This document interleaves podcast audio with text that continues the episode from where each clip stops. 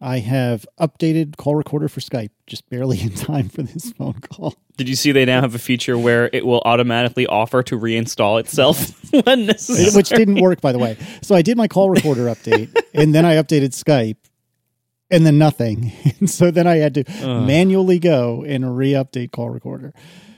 I, I mean, to, just to show you the pains that we go through to bring this this program to you, ladies and gentlemen. Uh, I am recording this not once, not twice, but thrice. I now have a hardware recorder. The uh, what is this? A Mix P Pre Three Two. Correct. I've got the uh, audio hijack running and Skype call recorder, a call recorder for Skype, whatever it's called. Because darn it, I will not lose this recording. I will not. I swear it. Uh, but yeah, uh, it's it's really getting frustrating that Skype updates even more often than Chrome. It seems, and that's saying something. Yeah, and every time it updates recently, it breaks call recorder, which seems to just uninstall. I mean, it, this call recorder has given us years of solid functionality and and solid service for what I'm pretty sure was only a one time purchase. Like I don't think I've ever Yeah, like twenty bucks or something yeah like that. tw- It's like really twenty bucks bad. like six years ago. Like I don't think I bought it. Since, like I, it just it keeps updating. Um, but I think I think the time of relying on it for anything is over because Skype is just outpacing it, just constantly disabling it and issuing, or rather, Skype is constantly issuing updates to itself that disable it. I don't know if it's intentional, but that's what happens. And it's just I- I think at this point, like you can't really depend on that anymore actually working. It's unfortunate. I mean, it always works if it's installed. You just got to remember to look to see whether it's installed or not before you have an hour long call and you realize, hey, where's that little window? Yeah, imagine imagine if that worked. If that, if that's how your backups worked. Like if, if Time Machine just stopped every three days until you remembered to go look for it. I, I still feel like you can rely on. I mean, we we all reinstall call recorders. I don't think one of us has had that that use case where it's like or that that failure mode where uh, the problem is that we forgot the call recorder wasn't installed. Uh, we always notice it's not installed, and then we reinstall, which is annoying. But I, I feel like once it's installed, it still does the job. So yeah, but like for me, it's it's my backup recorder, and it has been for some time. And I use Audio Hijack for primary for all sorts of stuff, like the, the entire processing that that generates the live stream file, the live stream itself, the processing to make me sound crappier on the live stream to match how bad you guys sound from Skype. um, all that's done in Audio Hijack, and then I, I have a couple of recording blocks. If anything, what we need to do is get rid of Skype and finally move to one of the bazillion services that everyone tells us has better audio quality than Yeah, Skype. Yeah, I was I was just going to say that. So, you know, as with all things podcasting related, anytime any of the three of us complain about anything relating to podcasting, all of Germany comes out. Even people who have no idea what podcasts are. they were right about chapter markers, you They- know. they, were right about chapter markers, and so I'll never forget. It was a few months ago, and it was it was a genuinely well-meaning email. Like it, it was clear that this person just wanted to help, and they said, "Here's what you got to do. You got to get this like completely esoteric, like super professional, like tons of switches and knobs and buttons software that is either untranslated or lightly translated to English, and I swear that's gonna be that's gonna fix you up. That's what you need. And I was like, uh, okay like i'm sure if you're a german person and can understand german this this works great for you but i am neither of those things I mean, see, we're lucky. Like usually I edit out any mention of Skype from the published show. Can you imagine how many more times we would get these recommendations if I didn't do that? that's true. That's true. Oh golly. I know you probably you sh- should edit all this out but i don't know. It's just it's it is kind of preposterous. It's it's like you know why do we use irc as the chat room? And i'm not oh god please i i'm i don't need the discord apologist to come at me. I'm i know there are other options but for the purposes and uh, that the three of us have it i really think that irc is probably the best answer for what is basically a group of people chatting via text for two to three hours once a week. Like, I don't think I need a full Discord just for that. And yes, I understand we could do that for membership or something. And who knows? Maybe we will one day. I don't know.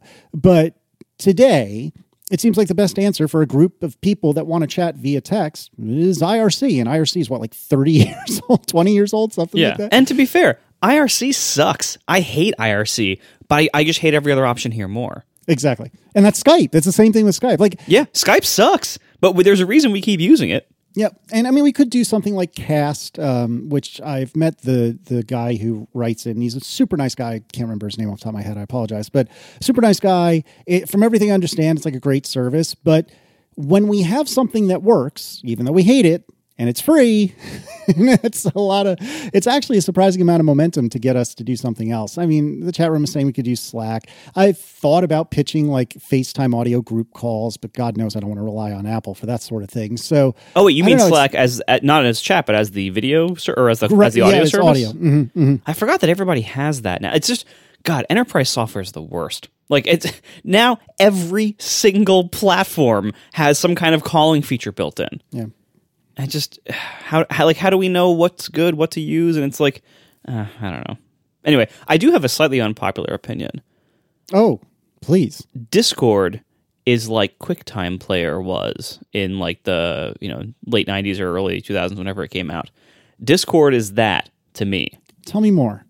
So at the time, I was a Windows user back then. Casey, as as were you, John. we're sorry. Please stop listening for a few minutes.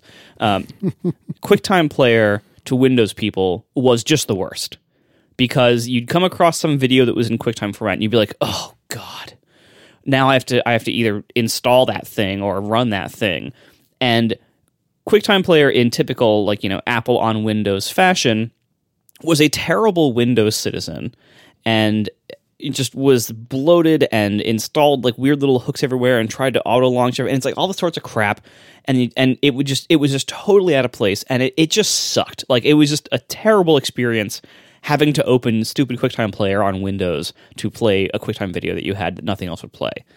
That to the Windows people was just you know an- annoying and and hellish and and a big turnoff.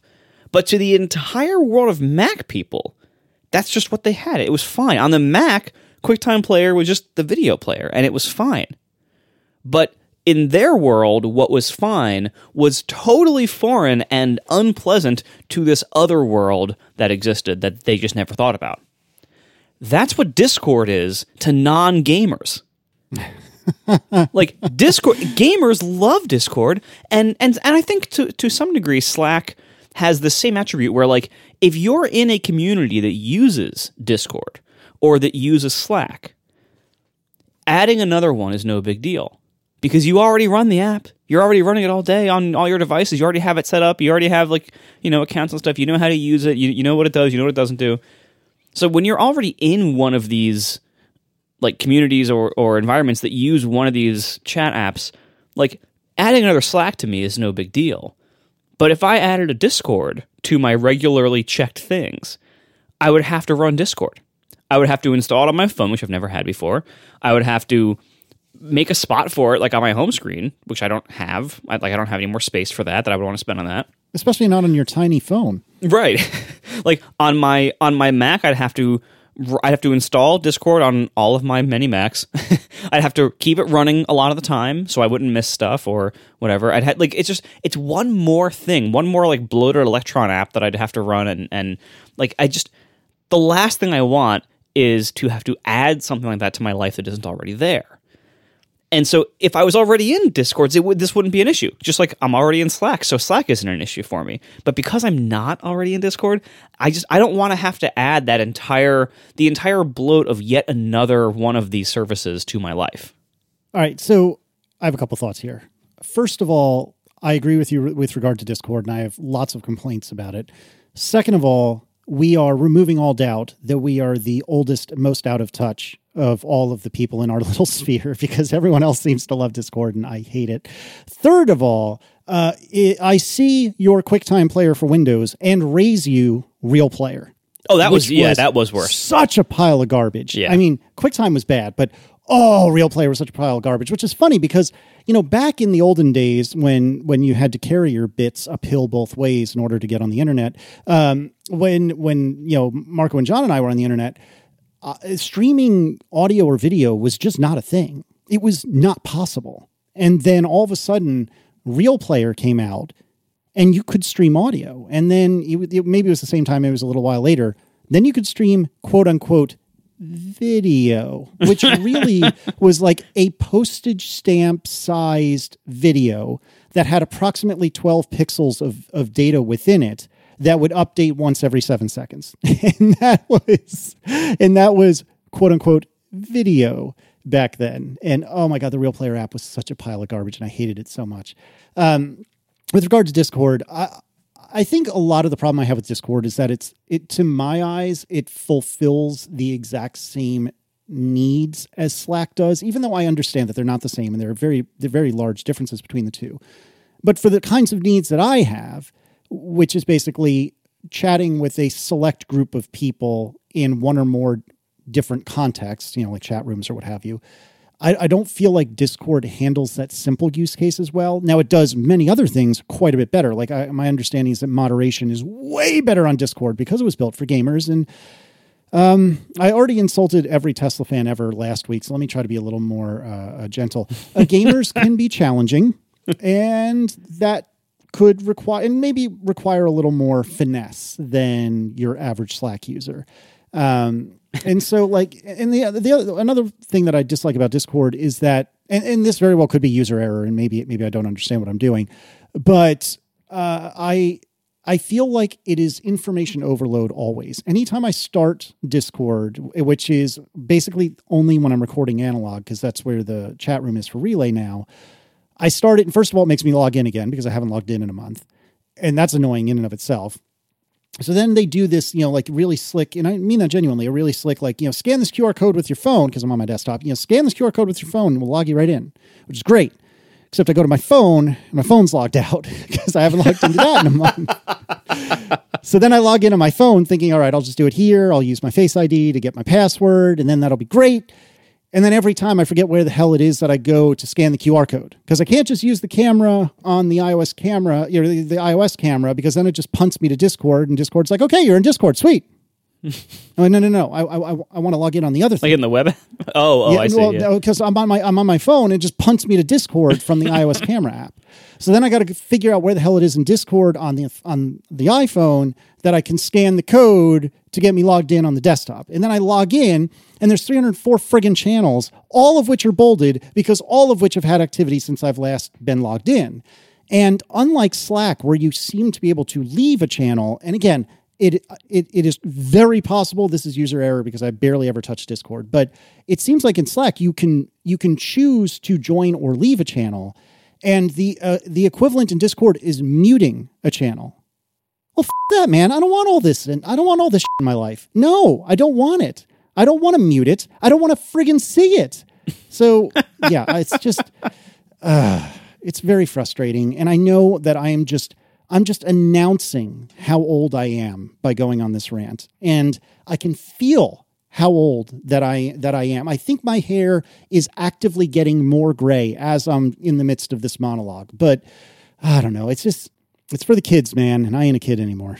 It's too bad you both can't be young and vibrant like me. That's right. That's right. I'm in six discords. You're a gamer. Like it came, that, like that's that. Discord to me was clearly, you know, it clearly came from gamer roots overall, Discord looks like it was designed by Windows users, and Slack looks like it was designed by Mac users.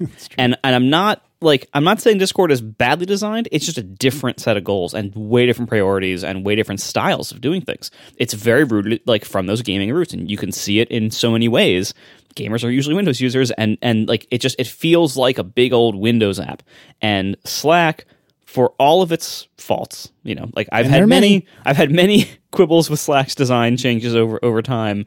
Uh, it's it's still you know it's it is a bloated electron app for sure, and you know like there's a lot of, there's a lot about Slack that that is you know not not ideal or not great, but Slack still feels generally like it was designed by Mac people with Mac sensibilities, and Discord feels like a Windows app, and and that's it, that will probably always be the case. Um, speaking of communities. And Casey, speaking of Tesla people, I just got an email with a terrifying subject line. Oh, God. Okay. It's an email from Tesla, and the subject is your new leasing experience. What? Please just try try to do the lease correctly. Even that is very hard for you. so what what is the new leasing experience? What do you have to look forward to? It looks like they're just moving lease stuff into the Tesla account control panel instead of, I guess, whatever like financial company was like subsidiary servicing it before. Tesla changing the leasing experience is kind of like Apple changing the laptop keyboards. It's like, ooh, please, please don't mess it up. Like, oh God, you don't have a good track record here. Please just maybe not touch it. Like, once it works, just please don't touch it. Yeah. Is Apple Silicon ready? It, it, that's it's a very odd phrasing or title for a site, but it's actually a really good site and does what it says on the tin. If you want to know if an app is ready for Apple Silicon, just go to isappleSiliconReady.com and it'll tell you for a fair number of different apps. It's quite stunning, in fact. I added the hyphens to the name so you would know how I think it's supposed to be done. So the URL is all all stuck together is applesiliconready.com. Um, but if you want to think of how it's supposed to be interpreted, my interpretation is uh, it's a question about a thing. So, so is and is leaving out some words to be short, but it says, "Is this thing Apple Silicon ready?" Hyphenated because it's a three-word phrase that works as an adjective to describe the thing. is Apple Silicon ready, or in Emacs parlance, Apple Silicon ready? P. There, I've done my Emacs joke for the month, so my quota is fulfilled. Anyway, yeah, good site. Check it out. Uh, yeah, it is. It is very well done, and uh, you can even. You know, I played with this very briefly, even though the, I'm the only one of the three of us that does not have an Apple Silicon Mac. But uh, among things you can do is you can like search for something. So I searched just arbitrarily for FFmpeg because hi, have we met? And uh, and I think there's a way that you can actually fill out a list of things that you have that may or may not be on the site uh, and, and make your own like little profile. It looked very, very well done. And it seems like it's translated a bunch of different ways. So this is very impressive. Uh, and if I had an Apple Silicon Mac, I would be looking at it more often. Oh, for whatever it's worth. Um, like I know Homebrew is not quite uh, ready for all this stuff yet, and it's probably going to be a while before all of the different packages and, the popular packages like FFmpeg. It's probably going to be a while before all of those pretty much build on on M1. But through some kind of fluke of migration assistant, I on my MacBook Air, I have my homebrew installation from another computer. It just got imported over. And it works. Like cuz all those they're just compiled binaries. And if you can get a compiled binary from an Intel Mac and run it on the M1, it'll run under Rosetta. And so, like, my M1 MacBook Air does run FFmpeg just fine. It's not as fast as it could be if it was native, but it, like, Rosetta works on like, command line binaries also. So that is an option if you if you need to run some stuff like that for you know some part of your workflow or something, you can bring that over from an Intel Mac. And there are I think there there, there are certain ways where you can force um, like there's some command I forget what it is, but you can you can run Homebrew itself in Rosetta with some kind of command line uh, trickery. And I, I, again, I'm sorry, I don't know what it is off top of my head, but look that up if you're if you're curious. Um, I haven't done that. All I did was bring stuff over from the other installation, which I assume is just like copying the user local directory over. I guess maybe it's just again, it's a little bit slower than than it could be. Speaking of running things on Rosetta and then being fast enough, I tried to find this URL while you were talking, but I couldn't. Um, someone did benchmark like Lightroom just updated to for to be ARM native um, and someone did a benchmark of Lightroom running under Rosetta versus the native version. The native version was only a little bit faster. And they were sad because the Rosetta is so good that it's, I mean, it was faster, but not by a lot, by like single digit percentages. And it's like, wow, Rosetta is pretty good. Oh, here we go. Uh, who is this in the chat? Uh, I'm not in the right window. Uh, Rip Mac in the chat wrote uh, there's a post on Notion.so that talks about how to do it. So, what you do is you make a duplicate of the terminal app and then you go into the info for that terminal app and tick the open using Rosetta checkbox. And then everything that happens in terminal apparently is run through Rosetta. So you could use Homebrew. Oh, that's that's something. That's yeah. the, also there's um, thanks to Ryan Booker in the chat. Um, there's a blog post by uh, Sam. Uh, how do you pronounce his last name? Sophis, Sophies, Sophies. I don't know. Sophis, I think. I'm not confident I'm right. Sophis, yeah, been around forever. Anyway, Sam Soffes wrote this good blog post also about running homebrew on Apple Silicon, and uh, it uses the arch command uh, to basically use the entire homebrew installer under Rosetta uh, using the Arch command. So that's we'll link to we'll link to these in the oh, show notes. this is what I was thinking of, and what I think you were thinking of as well. Yeah. yeah, yeah, yeah. This looks this looks familiar. I always pronounce that as arc, like short for architecture. It's architecture. Just just like just like the MOV file format, short for Mavi. Oh, God. oh God. You think Mauve has the most RAM? Graphics interchange format. yeah, exactly. All right, John, can you tell me about uh, chiplets and multi-chip modules, please? Don't try to make me read this big thing. Is that, is that all I am to you? That's all I am to you is a friggin' speaker, aren't I? You- we we have our roles, and this is your role. You want us to have the uh, the say command read it? Yeah. All right, Adrian Sampson writes, and this is a lot, so blame John. On the topic of sheer die size, an important avenue for scaling lately is chiplets or multi chip modules, or MCMs, where more than one logic chip goes in the same package. Think roughly the same idea as the M1's in package DRAM, except it's multiple logic dies instead of one logic die and some memory. Chiplets were just a research topic until fairly recently. AMD CPUs are all MCMs as of a couple of years ago. A chiplet based approach could be a way to scale the M1 CPU core count or GPU size without requiring separate packages or running, ruining yield. On the topic of using in package memory as a cache for more traditional larger onboard DRAM, a second rapidly approaching technology is relevant here. Quote, 3D stacked, quote, DRAM, where RAM chips are glued right on top of a logic die. The leading standard for this is high bandwidth memory, or HBM, which is a terrible name. And it has so far appeared only in a few high end NVIDIA GPUs, Xilinx, is that right? FPGAs, etc. The capacity of this memory is pretty limited, so research on HBM often involves managing it as an OS managed or page based cache for, for a larger pool of DDR memory, which seems like a win because, as John mapped out in the show, the bandwidth and latency advantages over traditional off package memory cross a threshold to make it worth it. Then there's some math, which I don't think we care about. Uh, both of these technologies were coming soon for a long time, but now they're here. I wouldn't be shocked, but I would be thrilled to see them in a quote unquote M2. Any any acronym that has BM in it, I can't get behind. Yeah, behind. Uh, yeah. So we have a link to TSMC's 3D thing on this. So I'm pretty sure all of the phone chips have used the RAM on top of the logic uh, for a long time now. So I, I don't think. I mean, maybe it's not. Maybe they're talking about something slightly different. But that putting the putting the RAM on top of the logic instead of next next to it is definitely a thing you can do. But for Macs in particular, especially big Macs, you probably don't want to do that because it is much harder to deal with heat in that scenario.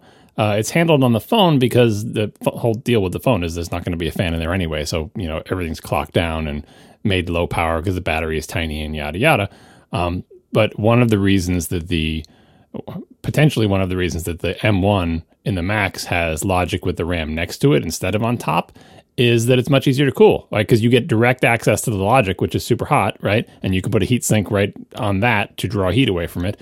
Uh, and then you have heat sinks on the the RAM uh, modules as well. So that's way easier. That if you stack them, now you have this hot logic thing that you're prevented from extracting heat from by the also kind of warm RAM that's on top of it. So I don't expect to see it stacked like that in any Mac. But multi-chip modules is definitely a possibility. And that's related to something we'll get to a little bit later. So moving on, getting images from a Google Doc, and this is from Daniel Santos. So if you recall last episode, I think that I expected Marco would have cut this out, but he didn't. Uh, I was trying to extract, I think, a graph or something from our shared show notes document on Google Docs. And in typical Casey fashion, I think several colorful expletives were uttered as I was trying to figure out how the crap to get a image file out of a Google Docs doc. And so Daniel Santos writes A few months ago, I spent hours banging my head against the wall and screaming profanities for hours trying to figure out how to do this.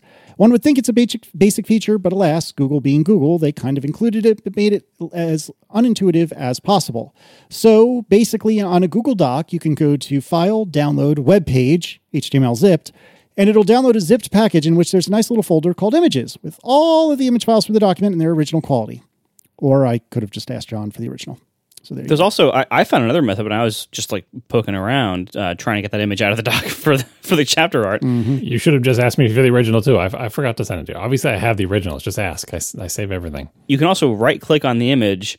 When I right click on an image, I get this weird option save to keep. Keep is capitalized. I assume it's some kind of service that Google offers. I don't know. But if you right click and say save to keep, it shows up in a sidebar. In that sidebar, you can right click on the image, and that's when you get the browser native like open image in new tab or save image as menu. I think menus. you have a virus. What the hell is save to keep? Yeah, I I don't don't, see this my desk. option. Oh wait, there it is. Okay, I got it. I got it. All right. Okay. so I have some kind of like rogue ex- Yeah, extension. you, you just sent your whole keychain to uh, Yeah, to right. somebody. Yeah, like I, I, I'm not. I don't. I the only thing I ever use Google Docs for is this. So I like. I'm not an expert in it at all, but I did find that. I- And of course, I could have used the web inspector, I'm sure, but uh, it shouldn't be that difficult. None of it, it- none of these options are good, but Just ask me. I've got the images. That's difficult too, John. Well, this is yet another thing. Like, t- you know, going back to our Apple News discussion uh, last week, yet another thing that like you you know when you have something in a browser, unless they've taken great pains to override the right click menu like Google Docs has, Unless they're Pinterest. right? But like normally, like right click save as or right click open image in a new tab is something that you can always do. Yet another thing that like that things content that is viewed in browsers gives you this ability and content that is viewed in apps oftentimes does not. Or copying and pasting text, which is Yes. more infuriating. Not that browsers do that well either, but you've got a fighting chance at least. Speaking of Apple News, uh, we got a little bit of feedback in defense of Apple News. The feedback we got was very, very upset that we had besmirched their beloved app. But uh, there was one fairly short email from Jay Peterson who wrote, uh, News gives you better font size control, readability options, and accessibility features than the quote unquote open web. No mm, jerk bars. We had a different name for this back when Twitter was doing it. Uh, cookie accepts, flashing ads, or page obstructions, and no ad blocking required for the average user. With regard to swiping behavior, which is what I was complaining about, if you swipe from the middle of the screen, it does move you to the next or previous story, depending on swipe direction. But if you do the edge swipe from the left to go back, news does take you back to the prior view like most Apple apps. So this is, uh, I think, a lot of people were very upset about me describing the the swipe behavior. I guess that I just didn't get my finger precisely to the left edge of the screen in order to go back, which is my fault. But I don't know. It's just as we were discussing just a moment ago with Google Docs, you expect to be able to right click and say save image, and whether or not that's the best answer, it's the answer that it seems most people expect. And I, I could make a passionate argument that a good UI is a UI that doesn't make you go, huh? And so this was an instance where Apple News made me go, huh? So anyway, continuing on from Jay Peterson. Also, most stories in the news app link you to the web source by tapping the share button and tapping Safari, which opens the web version of the story, or swiping all the way to the bottom of the story in the news and then swiping further down automatically pulls up a web view of the story. Some sites abuse this in news by only showing a stub of the story in news and then requiring a full scrolling swipe to see the full ad laden and much more unpleasant to read version of the story. So, in the defense of Apple News, there are some things to like about it. I still don't think it's for me, but you know, there you go. So was it today? It was no, it was yesterday as we record. We were recording on Wednesday the 9th. Uh, Apple just randomly dropped a new product on us, and it was not the 4K Apple TV update I've been waiting for for a year. Instead, it was AirPods Max, and uh, I don't care. So what else are we talking about? This is this is a very hard thing for us to talk that much about. You know, as everybody looks at the chapter marker and sees the forty-five minute long chapters, it's a hard thing for us to talk about um, because no one seems to have them yet, uh, or at least like when the announcement was made, like we there were no there was no like advance reviews that were seated before that announcement. So like there's no like MKBHD review or anything like this. So we don't have you know there were there was no like you know preview by John Gruber like there was nothing like that. And so we can't comment at all on how they sound, how they work, anything like that. But it is pretty unusual for Apple to uh, release a brand new product in December. So we're going to talk about them anyway. and I think everybody wants us to. yeah, the one thing we can't talk about is the sound, obviously. Um, and the comfort and you know everything else. well, I mean, you, we can say something about that because we can physically see the the device. Um, I forget what was the AirPod Studio was the rumor name for these. Like it's not Yeah, out of nowhere because like this is one of the many rumored things. Like le- leaving poor AirTags is like I still like Airheads and Headpods and all those other fun names that we all came up with. So AirTags is the, the I think the lone aside from the Apple TV, uh, AirTags is the lone remaining sort of rumored product that still hasn't landed in any kind of form. If you uh, set aside AirPower and think that weird folding travel thing is whatever those, those rumors are about. Um, but yeah, so I I think these headphones are I, in the beginning. Uh, I thought, well, you know, it's nice that they made these. It's good. It, I feel like it fills out Apple's line, kind of like them making a small phone and a big phone. They make AirPods. They want to extend the AirPods brand, even though it makes not that much sense. The the Air thing makes sense. The Pods part, not so much. But anyway, it's good. They Apple should have an Apple branded over ear headphone. And I think these this product comes at more or less the right time because the AirPods Pro introduce a whole new set of features that actually are ideally suited to an over-ear headphone. The noise canceling. I mean, it was kind of it's cool that the little AirPods Pro can do uh, noise canceling, but it's obviously you can do a better job if you cover the entire ear with a thing. Uh, the spatial audio stuff that they rolled out, uh, and of course all the wireless pairing and all the other convenience factors. Like there's that whole feature set, you look at that feature set, that would work pretty well in an over ear headphone. So Apple should probably make one of those.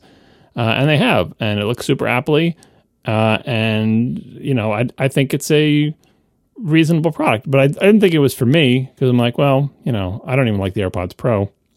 I just use my plain old, you know, regular original AirPods. They're still my favorite because I don't like things in my ear canal. Um, and the only place I use over ear headphones is right now. when I'm podcasting, and I don't really use them at any other time in my entire life. So I didn't really have a place for these. Uh, but uh, as you know, it's still there's still running reviews, right? So you know, I don't. Nothing has changed about my attitude towards this that related to pe- reading pe- what people think of them. But as the day has, uh, the two days have gone on, I've been thinking, you know, I do put my AirPods in and watch stuff on my iPad. I, I watch a lot of content that way, sort of late at night, you know, in bed, watch a TV show before bed or whatever, right? Um, and I do that with my plain old AirPods, uh, which don't sound that great. It usually doesn't matter for a TV show, but sometimes I watch, you know, a, a movie like that or whatever, and I thought, you know, these things, I could put these on my head and watch something on my iPad, right? And I've done the spatial audio thing with the pros, and it's kind of cool. Uh, and what if these are really comfortable? And what if they're even more noise isolating for my wife next to me in bed who doesn't want to hear if there's some loud part of a movie or something. So I started thinking about these things. Um, I didn't, I didn't put it in order. Uh, I'm not, I don't, you know, I don't think I really need these in my life, but I am actually primed to be interested in the reviews. If people say, uh, and you know, yes, they are expensive. We'll talk about that in a little bit. But people say, yeah, they're super expensive, but they sound more or less like five hundred dollar headphones and all of the we we already more or less know that all of the AirPoddy features are good because we have the AirPods Pro and we've done all the pairing things and we, we've tried the whole feature set. Like we you know we we understand how they interact with the Apple ecosystem, and if you like that, these do that too. Only now they're big. Um, so I am. I am AirPods Max curious at this point. I obviously don't don't need to buy a five hundred dollar pair of headphones. What am I, Marco? But uh, I am waiting to see what the reviews say. If the reviews say, "Oh, they're only okay," and you know, because I have Sony noise canceling headphones, which are which I really like, but I only use them for travel. I don't use them for the sound quality. I can tell you that. I just listen to podcasts on them. But if they say, "Oh, these are not," you know, they're on par with much cheaper models, don't bother. I probably won't bother. But if they say, "Wow, these things actually sound like five hundred dollar headphones," and they're super convenient, and by the way you can use them for monitoring during podcasts, which we'll talk about a little bit, I'm sure, too. I may consider these at some point in the future. Marco, on the other hand, is not allowed to consider headphones. He's mandated to buy all of them sight unseen. So, Marco, tell us about what do you think of these things? I did order a pair. I don't have it yet. Um, I did get one of those day one delivery windows though, so I think I'll have it in a, roughly a week or so, maybe. I have some concerns. I think it might end up being a really great product, but man, $550? That is not a ton of money for a flagship headphone headphone from a headphone brand. Like if you look at like high-end headphones that audiophiles buy, that is actually quite mid-range. like high-end headphones from audio for audiophiles go well into like the $3,000 plus range and that's actually a fairly recent phenomenon, actually. But anyway, and I don't, I don't, I don't own any of those. Um, but for this market, this is very expensive because the direct competitors to this are the Sony, you know, WH, whatever, whatever, whatever, Mark, whatever. I think they're up to four so far, um, and those are about three hundred and fifty dollars usually. The Bose Quiet Comfort full size model of of whatever you know two year period we're currently in. Uh, I believe it's currently called the Bose 700. Those are usually also in the $350 range. So for Apple to come out with something that you know, those are the most obvious direct competitors. At five hundred and fifty dollars is really above the market for what this product most likely is and what it most likely is competing with. Um, another very strong competitor in this area is Apple's own AirPods Pro, which are less than half the price. They're 250 officially and have been on sale a lot recently at various places for like, you know, 190, 200, like, you know, something like that. So this is on track to be kind of another HomePod, not HomePod Mini, the, the regular HomePod. It seems like, first of all, like there's maybe more overlap than we think. Um, the rumor mill seems to think that these were edited a lot and kind of rushed out the door and that like the final product has been changed so often in, in development and things things didn't work out the way they wanted and they changed it around and changed it around and changed it around and then shipped something out the door. We heard a very similar thing about the HomePod when that when that shipped. The HomePod came out to a market where it seemed like it was kind of missing the market. Like it the the HomePod came out way too expensive missing some some key features that the market expects, uh, and just kind of seeming like the people who designed and marketed and priced it either weren't familiar with the market they were entering, or were so confident that they, that they would be superior in some ways that they totally didn't bother competing in some other really important ways. And it looks like they've done the same thing here. There are some things about this that look really good there are some things about this that are uh, question marks for me and, and will remain to be seen until we get it. And it's super expensive for what it seems like its category is. And so I think this is probably going to have a similar outcome as the full size HomePod, which is some of us will buy it, but it's really expensive for the market that it's going into. And most people aren't going to buy it. And it probably won't do the kind of volumes Apple wants it to do. Um, so, all that being said, specifically about this product, I'm excited in the sense that the AirPods Pro are so good. Like, they're so good that for the last couple of flights that I took, um, back when I was flying. Wait, I'm sorry. What what is a flight? For the last couple of flights I took, I took only the AirPods Pro with me, and it was remarkable in almost every way. Uh, the amount of space in a bag that you save by not having a full size pair of noise canceling headphones is substantial. Uh, and and it was wonderful traveling with just one pair of headphones. Having one pair of headphones do everything is so great, so convenient.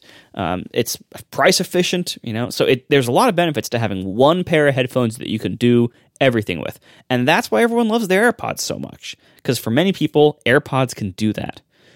And the AirPods Pro did that for me for so many things. I'm no longer interested, for the most part, in full size portable headphones for anything anymore. I use my AirPods Pro for pretty much everything away from my desk. At my desk, I use full size headphones for reasons, but you know, like when I'm away from my desk, I use AirPods Pro pretty much all the time. I, have stopped using almost any other headphones away from my desk. So something like this is very promising if this can not only be that for people for whom AirPods Pro weren't comfortable or didn't fit, or if this can be that you know for for people for, who who need things the AirPods Pro can't do or don't do well.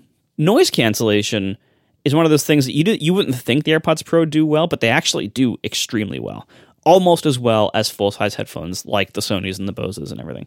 So I expect noise cancellation on the AirPods Max. I, I don't like this name, by the way, because uh, I don't think anything about them is AirPods. But I think noise cancellation on these is likely to be excellent. But it's so good on the AirPods Pro, it actually might not be that much better on these. Um, so if you want like additional noise cancellation beyond what the AirPods Pro offer, this will probably do that. But I don't, I don't know if it's going to be a massive difference. We'll see. We'll see when when we get them. I have some concerns about long wearing comfort. Now, the AirPods Pro on a long plane flight have a problem of battery life. They only last about four hours. Uh, and so if you try to take AirPods Pro on a cross country US flight that's about five hours usually long, you're going to probably at some point have to pop one out, put it in the case, charge it up. Then a little while later, pop the other one out, put it in the case, charge it up, and then put them both back in. Um, or you can do my solution and just buy two pairs which you can do for a little bit less than the cost of the AirPods Pro, Pro Max, whatever these are called. Wait, you you bought two sets of AirPods Pro? I did. Did I ever? Did I never, never, never tell you guys that? I did. I don't think you told us that, and this might be the singularly most Marco solution to a problem that I've ever heard in my life. It was fantastic because it's so much smaller still than a full size pair of headphones. And as with every Marco solution to every problem, I kind of hate it. And yet, and yet, and yet, I do understand the logic. And there is an annoying amount of logic there. I wonder if they'll get the rattle of death at the same time, or if one of them will be like the backup pair when one, they of, when didn't. one of them starts. So like the, like the the the first pair, the one like I only had one for a while. The first pair got the got the death rattle, and so that one got replaced recently. And I, I've been exclusively wearing the backup pair like for for a little while, hopefully to try to make it get the rattle within its whatever two year period that, that it's going to have. Um, anyway, the thing with the Max is again we haven't heard it yet. It might sound amazing, but the AirPods Pro are so good that this has an uphill battle. You don't you don't think it's a given that these are going to sound better than the AirPods Pro? I I'm just accepting that as a given. I sure hope they do. I mean, because the AirPods Pro, while they sound excellent for their size, they sound merely okay compared to headphones of the Max's size. Now, for them to sound even close is remarkable. They're not in ear monitors, they're kind of partially sealed earbuds. And so to, to sound, and they're only, you know, 250 bucks, and that's Apple prices. So, like, to sound as good as a $400 pair over ear, over ear headphones would be a tall order for that product. Um, but the AirPods Pro do sound remarkably good for their size and convenience and portability and everything. Um, but you know they don't sound amazing in absolute terms. And so if these headphones sound better, that's wonderful. And these do solve the battery life problem. They claim 20 hours of battery life, where the AirPods Pro claim four and a half. So that's pretty good. You know, these are clearly made for flights and everything, and that's great. However, they're also significantly heavier. The MacRumors noted this as well. They're significantly heavier than most of the headphones in this class. And weight has a lot to do with long wearing comfort for headphones. Now, there's all sorts of factors. There's like the clamping force, like how hard it pushes against your ears, um, you know, how the headband is designed, how the ear cups are designed, what kind of materials are involved, and everything, how they fit on a given person. Um, like, for instance, like the clamping force, how like how hard it squishes into your head, like from the ear pressure, that varies a lot based on your head size. And the headband can stretch in different ways. And some models where the headband doesn't flex very well, it's significantly uncomfortable for larger headed people like me, where smaller headed people, it might be totally fine for them because they aren't getting as much pressure because the headband isn't flexing as much for them. So everything's different for everybody here. But I do worry about comfort because of the weight alone. These are these are pretty heavy headphones for their category. That that's a warning sign for me. It doesn't mean that it can't be comfortable. To give some numbers on this, by the way, uh, th- these are 13.6 ounces. Uh, the Sony MDR 7506s that everybody has are about half that at 8 ounces.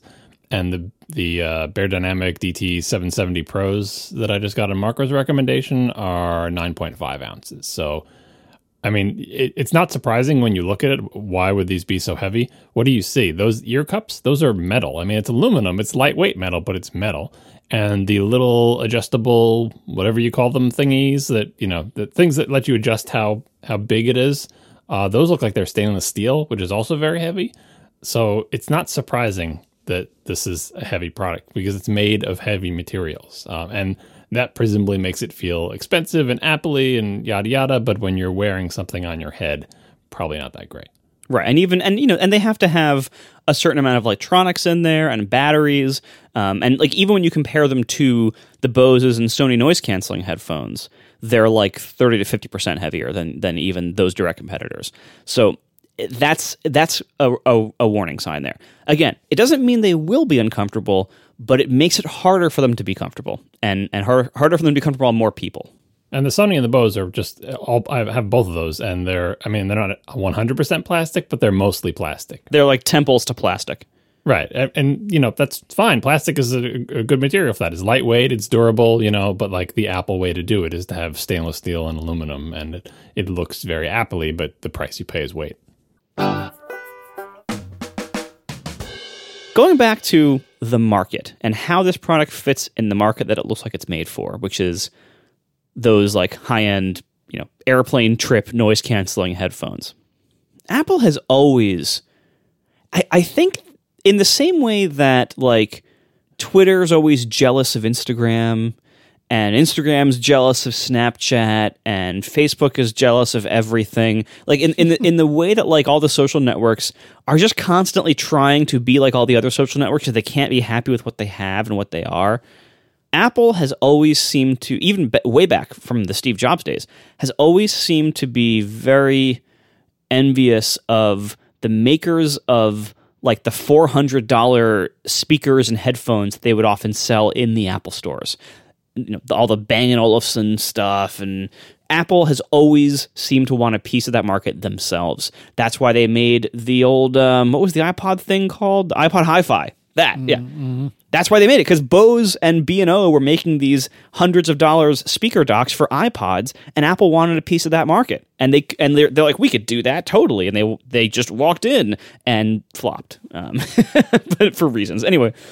Apple has always wanted a piece of that particular market of like the like $400 headphones and speakers that they sell in Apple stores and high-end lifestyle places. This is their version of that. And so like it's clear what they're going for here. B- you know, Beats never did it. Beats had its own success in different markets, but Beats was never a high-end luxury play. This is a high-end luxury play and that's what they're competing against.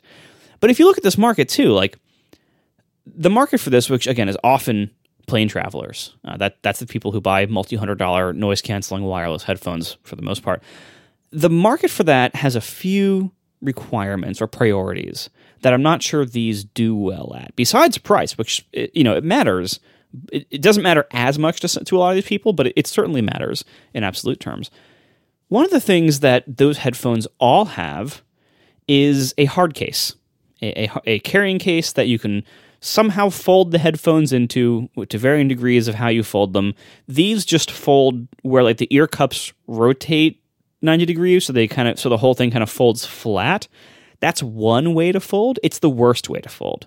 Uh, besides just not folding at all. The better way to fold is what what most Bose and Sony headphones have done over time in this segment, although actually not the current Bose ones.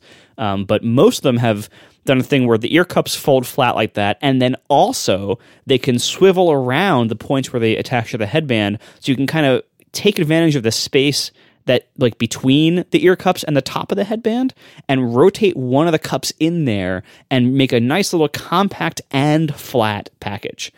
That is not what Apple's chosen to do here. Yeah, Marco, you should exercise your image extraction skills to take out one of the pictures I put in the show notes of this, probably the Sony one. It shows just how much smaller headphones get uh, when they uh, when they uh, are foldable in this way. Um, and I, I'm looking. I mean, again, we'll talk about the case in a second, but like just ignoring the case for now, I'm just saying, how do these headphones get smaller? You know when, when, I saw that they didn't do this, the thing I thought of right away, and hopefully you're looking at this right now in your uh, in your podcast player that supports uh, chapter images. The reason I thought of is like, well, folding like that is asymmetrical, and it is. I mean, look look at the thing; it, right. looks almost like they're broken, and it looks ugly. And Apple really does not like asymmetry. Uh, there are things about asymmetry, yes, the the aesthetic thing of like, oh, it doesn't look as nice, but also folding in this way potentially makes the God, I sound like Jony Ive when I talk about these things, but like potentially makes the the item less sort of cohesive, less less of a solid thing, you know, because it has to have two degrees of articulation instead of just one, right? And so now you have all these extra joints and, and moving parts and things that can fail. Um, and the hard case thing, I can imagine this argument going like this inside. You know, the, the hard case thing is like these plastic ones, the Bose and the Sonys, and again, I have both of these, so I've traveled with both of them.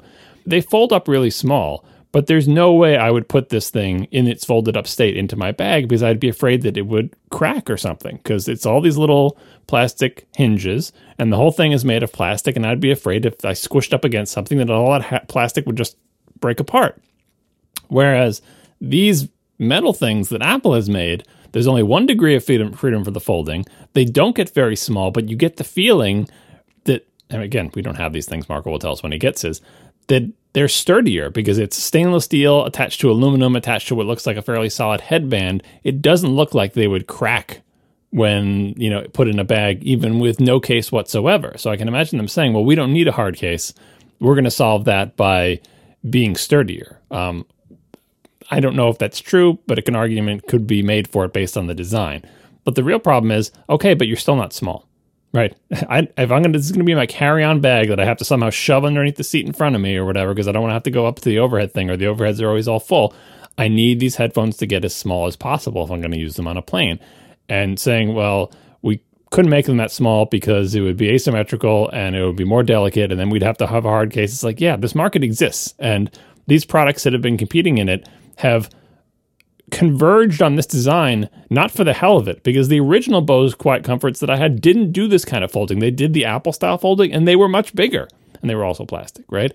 Uh, but the current Sony, well, I don't know. You said the current Bose don't do this, but Yeah, I believe the Bose 700 does not fold this way. It folds the way Apple's do, the stupid way. Even though it does still have a hard case. it's got that weird headband thing, right? Where Yeah, I think the- so. Anyway, uh, I think this design is really good. The my, the Sony's that I currently use get so small, it's ridiculous. Uh, and I like the fact that when they're all sealed up in their case, even though the hard case is not that hard, it is uniformly shaped, and I'm not afraid they're going to break inside there. Uh, and it's small and it's lightweight, and the AirPods Max just totally missed that target. And I'm not entirely sure they they were aiming at that target specifically because in all the advertising materials, I you know it, the pitch that it's making to me is that, uh, like I said before, that these are going to sound good, right? That you're going to want to listen to music that you like on these because it will sound good. And yes, you'll be able to listen to that music out in the world and transparency mode and yada yada, all the features. But the idea is that these will do your music justice. Whereas the Sony and the Bose, I've only used essentially as like what you you know what someone who uses a jackhammer would use headphones for. It's like I'm blocking out the noise the noise of the plane. But music through them sounds terrible. I mean, I'm not even a headphone snob, but the the, the Bose and the Sony's, like I don't know if it's terrible. It's not good, right? No, it's terrible. I mean, the, the Bose is more terrible than the Sony. The, the Sony, like the Sony, has an EQ app that you can use to Yes. to fix some of its shortcomings. Which actually, I, I'll get to that. Um, you, you can you can make it a little bit passable. The Bose, the Bose has an EQ app as well, but no matter what you do, it sounds like garbage. It just sounds like different garbage. and and that's what not what I'm using for. Because these are these are clearly travel headphones. They get really small. They have a hard case. You put them on so you can't hear the plane and you can hear your podcasts or your music. But like obviously, you're not going to have an amazing music listening experience on a plane, no matter what, because you're on a plane, right? So I feel like these things are for when you're, you know, either out in the world or bopping around your house and you want to have a really high quality, good music experience, kind of like what Marco does, but he's got his fancy headphones and he's on his computer and he's coding and he wants to hear good music with high sound quality. I feel like that has to be what these things achieve for them to be a viable product because I feel like that's what they promise. That's what Apple's advertising materials promise. What they're not promising with their folding and their case and everything else is these are the ideal companion for a business traveler. Now, you could bring them with you if you're a business traveler, but you you will realize that they're heavier. They're heavier in your bag, like not just on your head. They're heavier in your bag. They take up more room, and it's you know you, you're probably going to be missing out on the improved audio quality because as good as the noise canceling may be, planes are super noisy. When I see the case of the AirPods Max come in, I, I, just think this was this was not designed. Can you try to describe it? um. Because is it really a case? it's it's like it just kind of wraps. It's like it looks like some kind of vinyl wrap. It's you know how you know how we talked about bras for your car, Yeah, and I know there's an obvious bra butt thing going on, but like this is like a bra for your uh, ear, uh, headphones. In that, like a bra for your car, it doesn't cover the entire thing. A bra in your car does not cover the entire car. It just covers the front of it.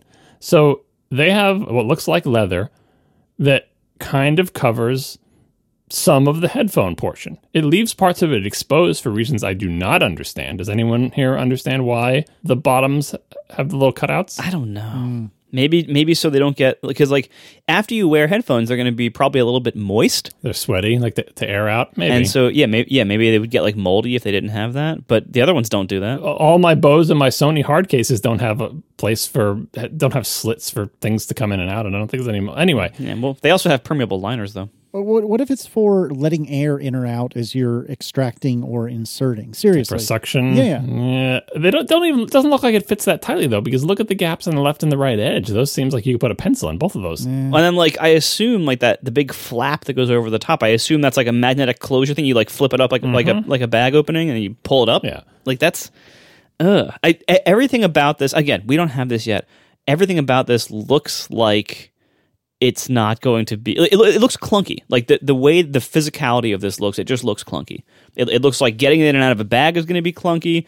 It looks like you probably like you can't like the way that when when you when you're in an airplane or even just walking around the city or whatever when you have the Sonys or the Boses in their hard case you can then just toss that into a bag and have it bounce around and it's fine you know everything will be fine but this isn't really a case and so I would never toss that loose in a bag with other stuff because I know the other stuff would scratch up the metal on the headphones. It could get in there. It will fill with lint. It'll it could you know damage the headband or whatever that mesh material on top of the headband is. So I would never toss that loose in a bag. And it, it just it's like what what's the point then?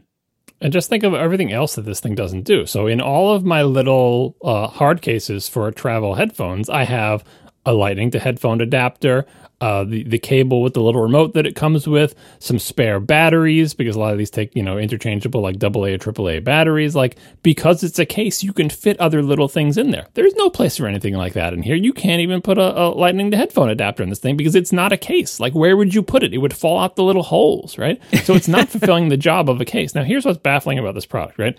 It is it's five hundred and fifty dollars. I think it's for like you know for better sound quality plus the air the AirPods Pro feature set, which you know is fine.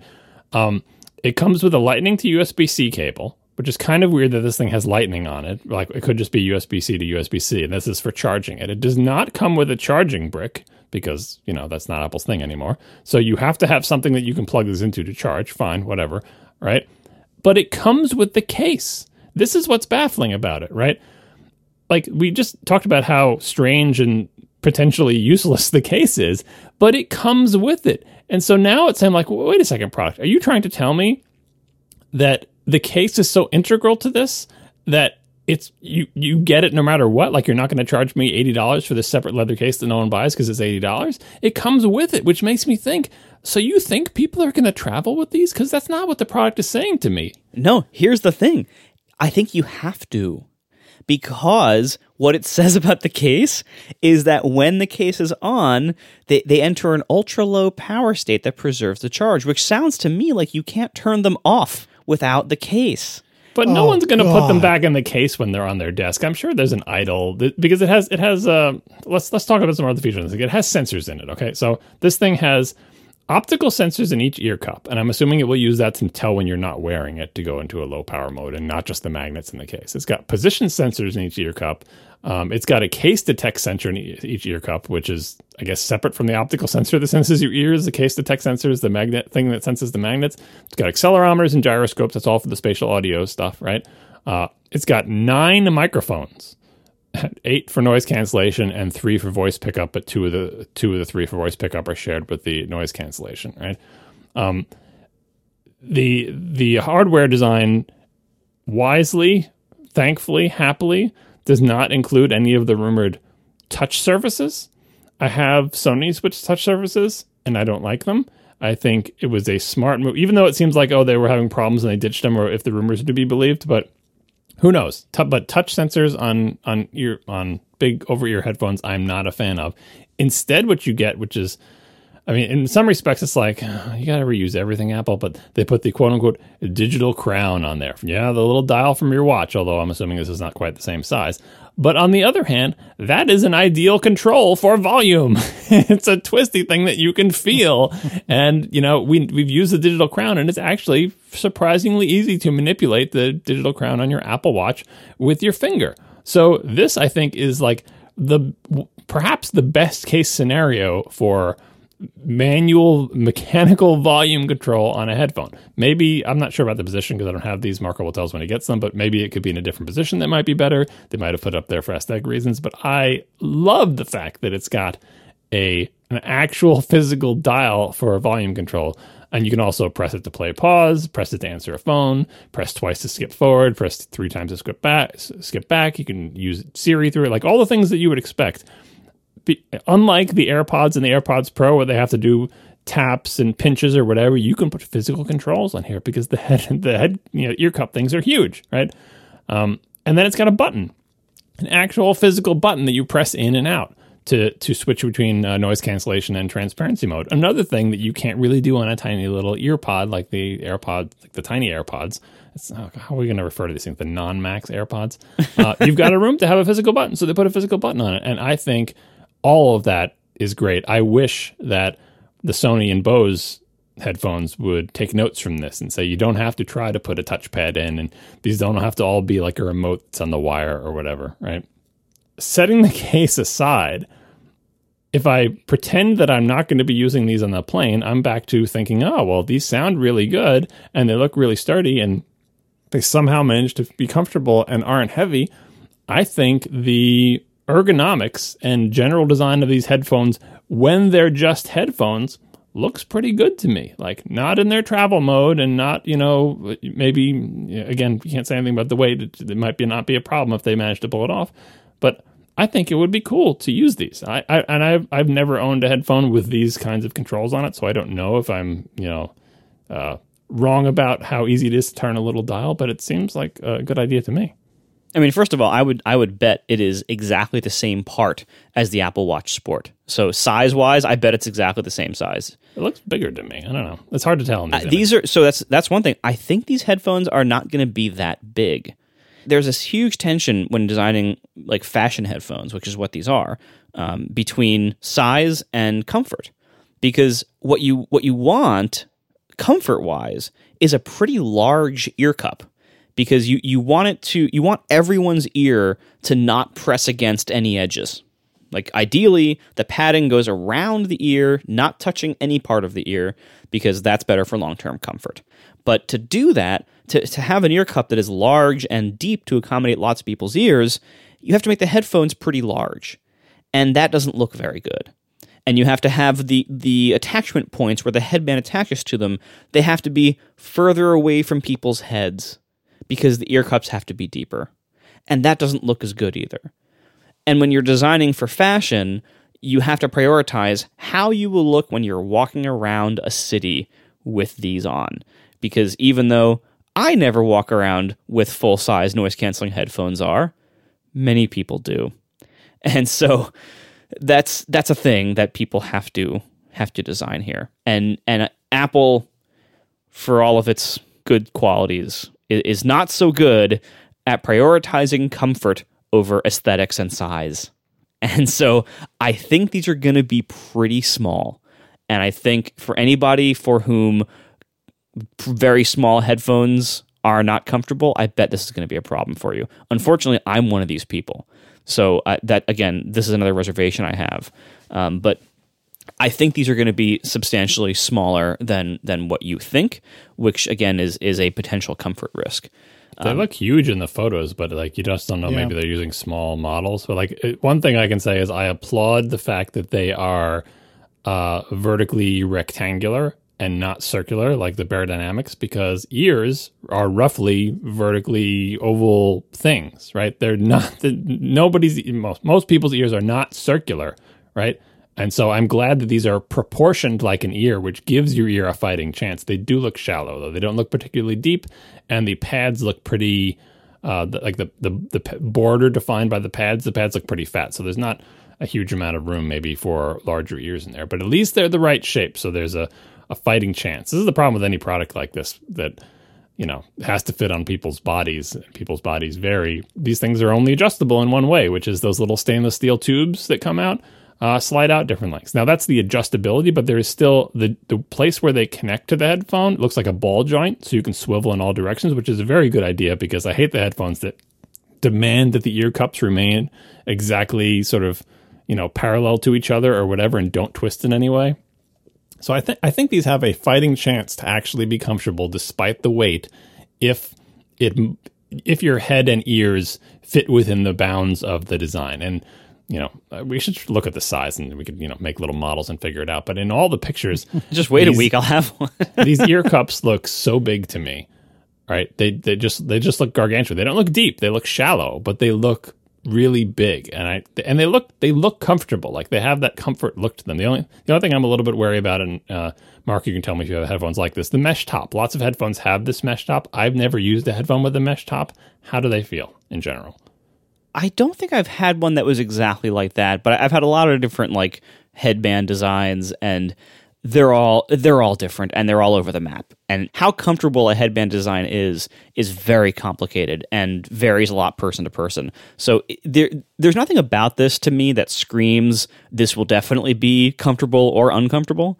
Uh, it's probably going to vary for everybody. I will say on on your size estimations, keep in mind that what you're viewing is the headphones on their absolute smallest setting, because the steel, like you know, push in push out tubes that raise and lower the ear cups appear to be pushed almost all the way in in these pictures because it looks best.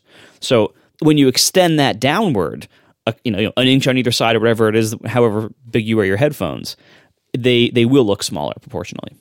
Yeah, the the thing concerns me about the headband, and I think this is a universal thing. People don't like stuff tugging on their hair, right? And so, in general, I feel like headbands that are made of what this looks like, like a soft touch rubberized kind of plasticky thing, are not ideal because they sit on your head and there's a lot of friction between the band and your hair and any kind of movement mm there it's mm going to feel like the thing is tugging on your hair. Now the mesh part doesn't do that. The mesh part's not going to tug on your hair but the whole thing isn't mesh. And I, I get the idea that the mesh is like like a tennis racket springy kind of thing where that's supposed to be contacting your head but the borders on it are these thick tubes of the rubbery stuff and i do wonder if they will come in contact with your hair and mess with it a little bit. Um, I mean, presumably this is all the things that they tested, and we'll have to just see how it goes. But like my experience with over ear headphones over the years of spending hours a day in them, you know, at work and coding and stuff like that, is I tend to like the ones that are actually a little bit slipperier up there, just because having stuff tugging your hair is terrible. Back a little bit to the market for these and the airplane. They didn't include an audio cable and there is no regular, you know, 3.5 millimeter audio jack on them. And they can't operate passively. Every one of their competitors comes with a headphone cable because sometimes you need that.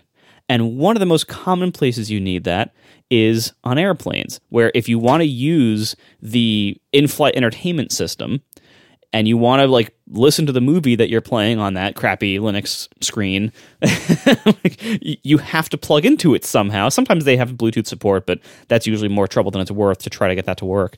Um, so usually you're plugging into a, a, you know a jack on the screen or on on the armrest, and so you need a 3.5 millimeter cable. The Bose comes with one. The Sony comes with one. Also, sometimes you are on a plane on a long flight with your noise canceling headphones and your battery dies and you want to keep using the headphones. Well, it turns out headphones can be usually passive devices that require no power of their own and just get their power from the audio signal over the headphone cable. And almost all of these noise canceling headphones can operate as just passive headphones where even if they have no power, their battery's totally dead, if you plug an audio cable into that jack on them and plug it into a, a, an audio source, usually you can play music through them even with no no battery power left. The AirPods Pro, as far as we can tell from like people asking questions and press briefings and everything, it seems like they have no passive operation. So they it, once their battery is dead, they cannot operate at all. They do have that lightning port for charging, and there is a cable that Apple sells that only works on like one Beats model and this that has 3.5 millimeter plug on one end, not the jack, but the plug on one end, and the lightning port on the or lightning plug on the other end. So you can you can use that cable. Sorry, apparently I said AirPods Pro. I mean Max. Um, so you can use that cable to connect the lightning port on this to a 3.5 millimeter headphone jack on something, and this will apparently take audio in that way. That cable is $35. Oh, Nobody has one yet because like it's not it's not the cable that connects your iPhone to headphones. Like that like the little dongle thing that connects your iPhone to headphones that doesn't have a headphone jack. It's not that. But that might work though. We don't know that that doesn't work. It might, but it the audio goes the other direction on this one. Some combination of other stuff might work here depending on how this works, but all we know for sure is that the the Apple cable definitely does work, and that's the one they say works, and it's thirty five dollars. and so Amazon has cheaper ones, and I have to think like we talked about this when Lightning first came out. Remember how like oh they had a you know a way to send analog audio over like we talked when the iPhone 7 came out like how does the adapter work or whatever we don't know that this does the same thing but it's it's entirely plausible that that's exactly what this is that it's just a weird way to essentially connect a you know a regular analog audio cable up to these things and we do know from uh, this is from uh, who did this come from let me see uh, we do know from Matt Panzarino that these headphones do not support USB audio. So if you're thinking you're going to use them like a USB audio device and send digital audio data over a USB cable to them, that does not work, right? So what could possibly be traveling over that Lightning to 3.5 millimeter uh, jack cable? It's got to be analog audio, right? most likely, yes. Um, so so well, I mean that that's what I'm hoping because first, of all, market fit wise, this is hilarious because as John said, like if you have if you want to bring this cable with you, say on an airplane to plug into the in-flight audio system or your laptop easily or whatever, you know, there's lots of ways or reasons. A Nintendo Switch, like there's lots of reasons you might want to plug analog audio into your headphones on a plane or in real life. And so if you if you bring this cable with you, there's nowhere in the case to put it. A. B. You had to pay thirty five dollars extra for it on your already very expensive headphones. So you're you're hitting about six hundred dollars for this combination. I mean, And you could ra- you could wrap it around the headband because there's plenty of room because it's not like the head it's not like the ear cups are folding into the area. So now you've got your beautiful headphones in, in their leather case with this ugly cable wrapped around the head headband. This cable, by the way, which is not available in all these colors, it's only black or white. So you'll have this non-color match cable, even though Apple makes color match cables for every Beats headphone, and every Beats headphone comes with them. Um, but anyway, we'll put all that aside for now. Um, so assuming you do all this, here's my one question on this, which, which I, I don't think we will know until we can get some press reviews or until I can actually have one of these in my hands. Is there a way to get zero or effectively zero latency audio into these headphones? I know over Bluetooth this is not possible. What I want to know is can somebody plug these headphones in to a computer or an, an audio device with that cable and have zero or or you know perceptibly zero latency on that audio because that will affect whether these can be used for video games, for podcast recording, for podcast or video editing, for live monitoring. If you're like on a video shoot somewhere and you want to plug something into your phone real fast or whatever it is, like your, your camera, there are so many use cases, so many applications that many of Apple's customers do where you need zero latency headphone monitoring or listening. This is the one big thing that when I'm bringing if I if I'm on a trip and I want to bring only my AirPods Pro, I'm I can get away with that as long as I don't have to do anything that re- that relates to podcasting, recording a podcast or editing one. I did edit one on AirPods once. It sucks. It's terrible because of the, the latency. It's really a hard thing to do. It's very unpleasant. You don't want to do it if you don't have to. Um, and recording one is nearly impossible. Like it's it, if it, the the way for anyone who doesn't podcast, the way it works is you need to hear yourself the what I'm what you're speaking to the microphone, you hear it back through your own headphones live.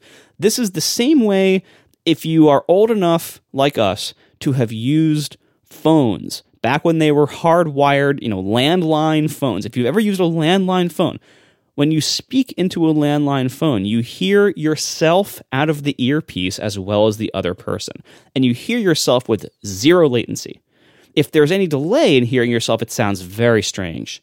Uh, and so it's not you, you can't it, it, it like drives you nuts. You can't you can't have any latency. That's why every like podcasting targeted USB microphone has a headphone jack on it also. so you can plug in headphones to your USB microphone and hear yourself back with no latency, without your voice having to travel first to the computer and back and be processed by any kind of thing. Like no latency. You hear yourself exactly. And if you don't have that, it's very disconcerting and it's it's harder to podcast well. Um, similarly, you know, if you're editing a podcast or video, you need that because as you're watching the playhead move forward, it's crossing over audio that you're not hearing for another you know whatever 50 100 milliseconds afterwards. And it's it's it makes it significantly harder to edit. If you're editing video same problem even worse actually. And you know for for video playback the system frameworks are made to take to take audio latency into account and so if you play a video through the through an app that uses the system video playback frameworks. The system knows if you're listening to Bluetooth headphones, it knows what audio latency is for most headphones uh, or for Bluetooth in general, and it accounts for that. So it'll do things like delay the video by a couple of frames so it lines up with the headphones so that your audio and video play in sync. Any app that does not take advantage of that or does not take that into account or can't take that into account, which is almost everything besides video playback, you have like latency in audio playback causes problems and makes it either difficult or worse to do a lot of things. One of the great things about the Sonys and the Boses and almost any other noise canceling headphone is that you can bring it on a trip and you can have that be the only headphone you have on that trip because if you happen to need to record something or monitor something or edit something or plug it into a Nintendo Switch or anything like that, you can use the exact same pair of headphones with that cable they come with to just plug it right in and you have zero latency, passive, like totally normal audio, unprocessed normal audio. With these, with the AirPods Max, I know you're not going to have unprocessed audio. I know you're not going to have passive operation possible with no power. But I don't know whether whether it's possible to have zero latency input. And if it is, which I hope it is, that's great because then people can more often bring only or own only these headphones. This could be someone's only pair of headphones who does all sorts of things if it has a zero latency input. If it doesn't, then that's one less thing about it that differentiate it that can differentiate it from the AirPods Pro or the regular AirPods both of which are very convenient, small, you know, portable. The Pro has great noise cancellation and pretty decent sound, but you know, you can't use those things for zero latency applications. There is no zero latency input on those because there's no input on those. This has an audio input. I hope it's zero latency. I will tell you as soon as I know. Hopefully, some of the press reviews will cover this. that's the one thing I really want to know here. That's my one big question. The sound, I'm pretty sure it's. I'm pretty sure these are going to sound pretty good. Like that's like Apple has a pretty good track record with that in recent years. I think they're going to sound pretty good.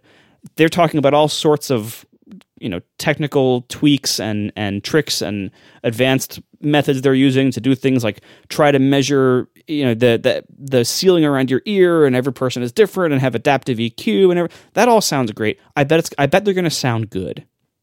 I don't know if they're going to sound amazing, but they might, and I bet they're at least going to sound very good. My question is, can I bring only these on a trip?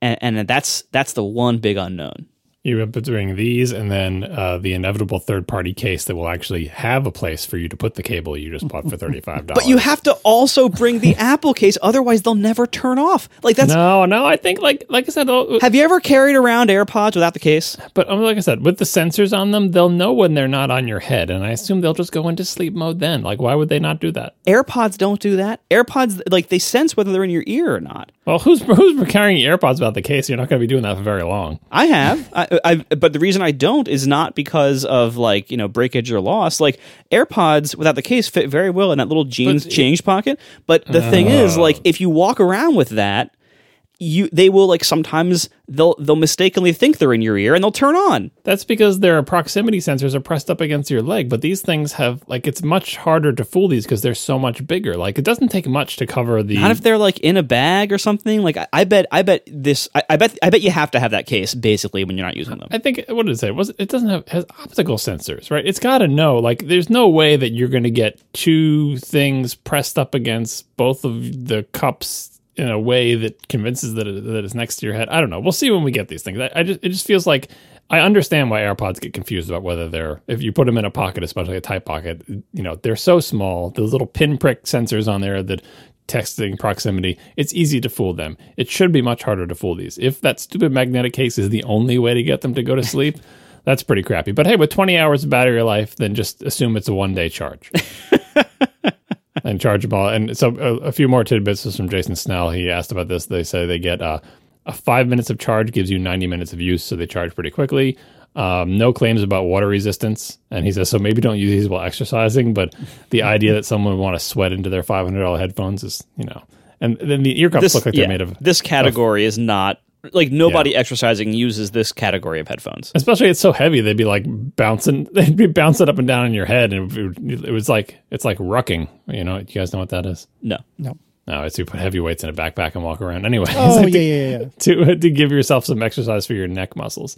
Um, replacement cushions, if you you know if the cushions are magnetically attached, as we said before, which is nice um, and very Apple. Uh, replacement cushions are seventy bucks, which is typical Apple uh, Apple markup on what regular cushions might cost. That's actually not bad. Yeah, if the battery goes bad eventually, uh, eighty bucks battery replacement, which is reasonable. I mean, that's the other thing people are talking about with these headphones.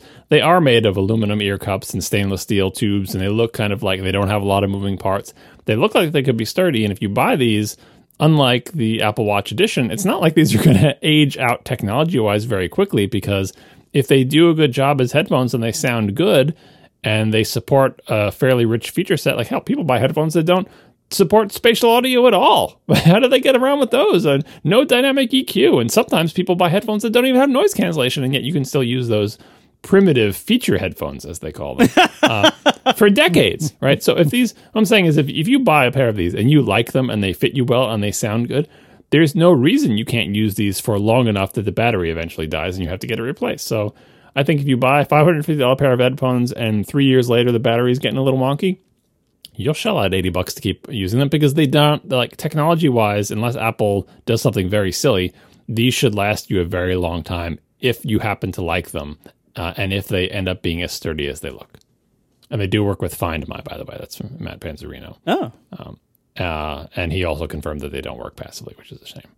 Yeah, that that is something that I probably shouldn't be bummed out about, but it just seems crappy. Now, with 20 hours of battery life, it I can't imagine it would be that often that one would need to run them passively, which is to say, you know, the battery is dead, but you plug it into a plane or a computer or a phone or what have you, and you plug it in with a cable, and the uh, power coming through that cable is enough to power the phones, the headphones, but perhaps you wouldn't be able to use like noise cancellation or anything like that. And this that is not possible with the Air, AirPods Max. I also tried to say Pro.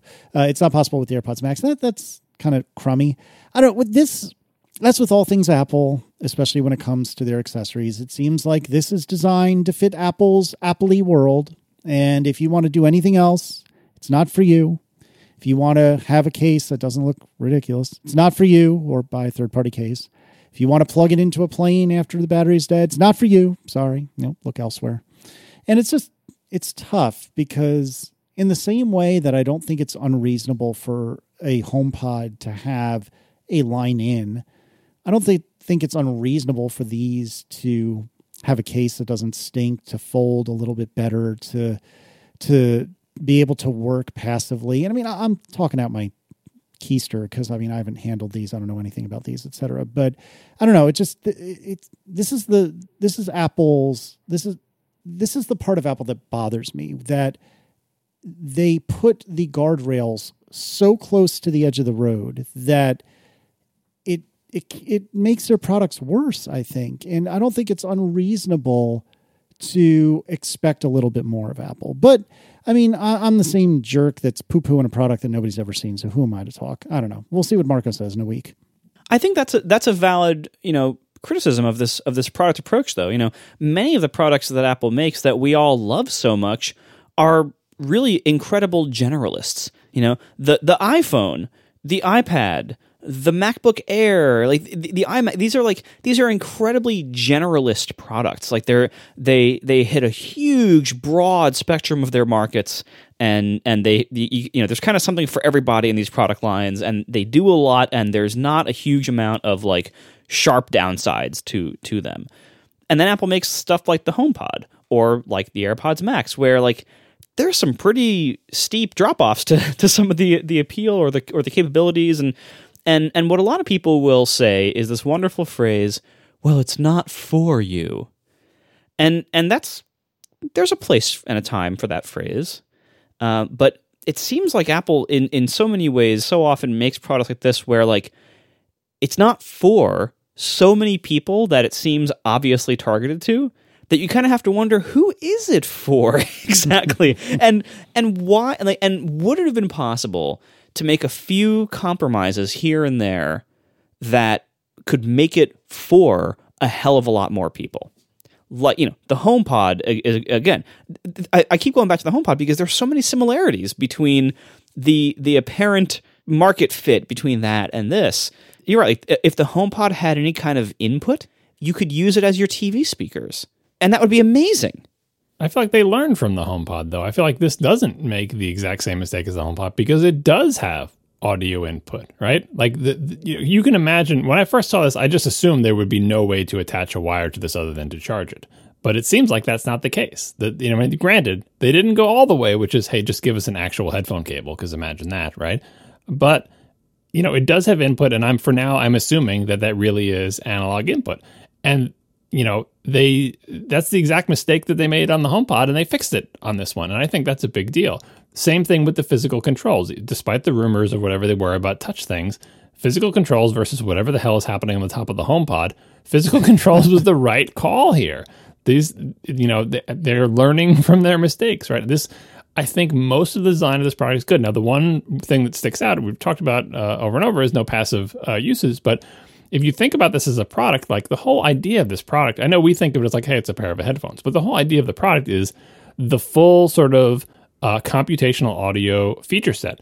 Not just noise canceling, because like, well, I never use noise canceling, but all the other stuff, the the the spatial audio, the dynamic equalization, the sensing your ear, and like what like that's the whole point of this product. They didn't just make a set of passive headphones. So to have a sort of limp mode where, okay, well, all the electronics are off because the battery's dead, but we'll just allow the analog audio to feebly, uh, you know, send audio signal to these drivers and it'll be really low volume, right?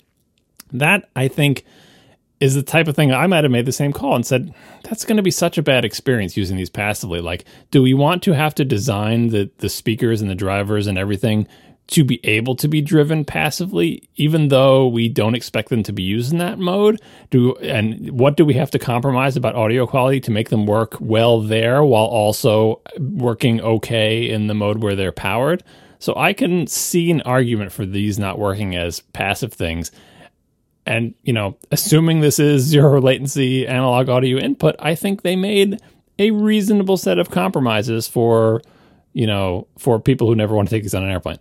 like if you just want to use them in your house and uh, have them as a cool set of headphones that you can, you know, uh, dance around your living room in or just use while you use your computer. Like all the places where AirPods are good, but you're not an AirPod person. You are an over your headphone person. Plausible. It's plausible. These. I, I, what I see is I see growth. I see a growth from the HomePod to this. You're very right that the development history of these sounds very similar, and that the the HomePod was supposedly going to be for the Apple Television thing, and it didn't quite work out. And like, well, now we got this big product, and it just wasn't priced right. And this could be doing the exact same thing in the pricing uh, situation. Although honestly, you know, as someone who owns multiple three hundred plus dollar pair of noise canceling headphones, yes, this is more, uh, but that's like you know the usual Apple markup, and it's I think it's in the realm of like I think Bang and Olufsen. Speaking of them, don't I think Bang Olufsen makes a set of headphones that look eerily similar to this, like, and are probably priced very similar, and probably don't have half the computational audio features that these do, right? So I'm not entirely sure this is as far outside the market because the reason the HomePod was a uh, you know, the original HomePod was such a dud is it was competing with hundred dollar cylinders from Amazon, right? This is not competing with $100 headphones. This is not competing. I think Apple thinks this is not even competing with $300 headphones. I think they think they're competing with other $500 headphones. Remains to be seen if they really are, if they have the audio quality to stand up to that or whatever. But it's not like they're coming into a market where everybody is is like 100 bucks, right?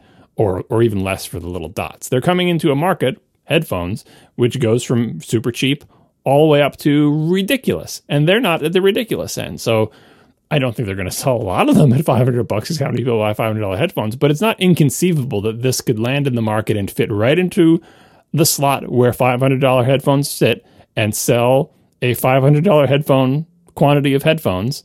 And if Apple's happy with that, then congratulations, you made a five hundred dollar headphone. And then three years from now, you can make the uh, AirPod what AirPods Mini. God, I don't even know what the hell they would call it, but like the the one hundred ninety nine dollar version that's not made of aluminum and doesn't weigh as much and is cheaper. AirPods Air, obviously. Oh God, yeah. The the AirPods. I mean, just I don't. They're not pods. They the air. I get the air. They're wireless. I get it, but they're not like pods. They're they're little. They go in. Your, these are not pods. So what are they? Discs? The air discs? Air Beats. I don't know. I, no, and like you know, and John. Like, to be fair, and and to to clarify my position on these two, like the passive operation, I agree. That's very like very unlikely to happen here, and not that important relative to all of its other potential pitfalls and shortcomings. That's like the least important one. If it had a five hour battery life, it would be super important. But twenty hours, I feel like you're okay. Yes, and yeah, so that uh, it makes sense not to have that because, like, if you ever use the passive mode on most recent Bluetooth headphones, you you learn how incredibly bad their drivers actually are. Because like like something that's happened in the, in the camera market uh, and our phones certainly are are significantly benefiting from this but this this even applies to a lot of like you know standalone cameras now is that you know back in the olden days when cameras shot onto film everything about their optical path had to be perfect because there was no software processing to fix the flaws digital cameras, especially modern, like you know, low end ones that are that are maybe very small ones, can rely on software processing not only to make up for like you know the noise that their crappy little sensors produce, but even to correct for optical distortions. So they don't have to put really great glass in front of the you know almost any modern camera because the software that's built into them can automatically correct for you know the known optical flaws of that lens or of the of the optical path that, that that's going through. And so making something modern and digital with modern software advances, modern computational power has actually enabled it to use crappier components or fit in smaller spaces and correct for those flaws in software rather than have to have the perfect physical um, you know capture path. The same thing has happened to headphones. As headphones moved to Bluetooth, they they got significantly upmarket. It, in part helped by Apple, in part helped by Beats, in part helped by you know just the world moving in this direction. Um, they got a lot of budget applied. Portable headphones didn't used to cost three hundred dollars as the baseline. Uh, that that used to be the top of the line, and they can now afford to have lots of electronics in there as the price of you know small computational embedded computers and stuff ha- has has plummeted, and the price of, the, of headphones has gone way way way up. Newsflash: It doesn't cost three hundred and fifty dollars to make a pair of headphones like the Sony's and the Boses. Not even close. These are very very high profit items, so they can afford to have uh, you know certain computational benefits in there.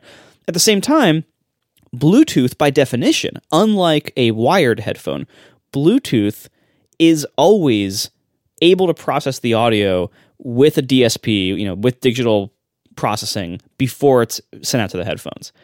And so any flaws in the headphone drivers, any flaws in their frequency response or distortion characteristics or things like that, they can build in like a stock EQ profile to the headphones that's always on and they can correct for some of those flaws the same way cameras correct for optical distortion now.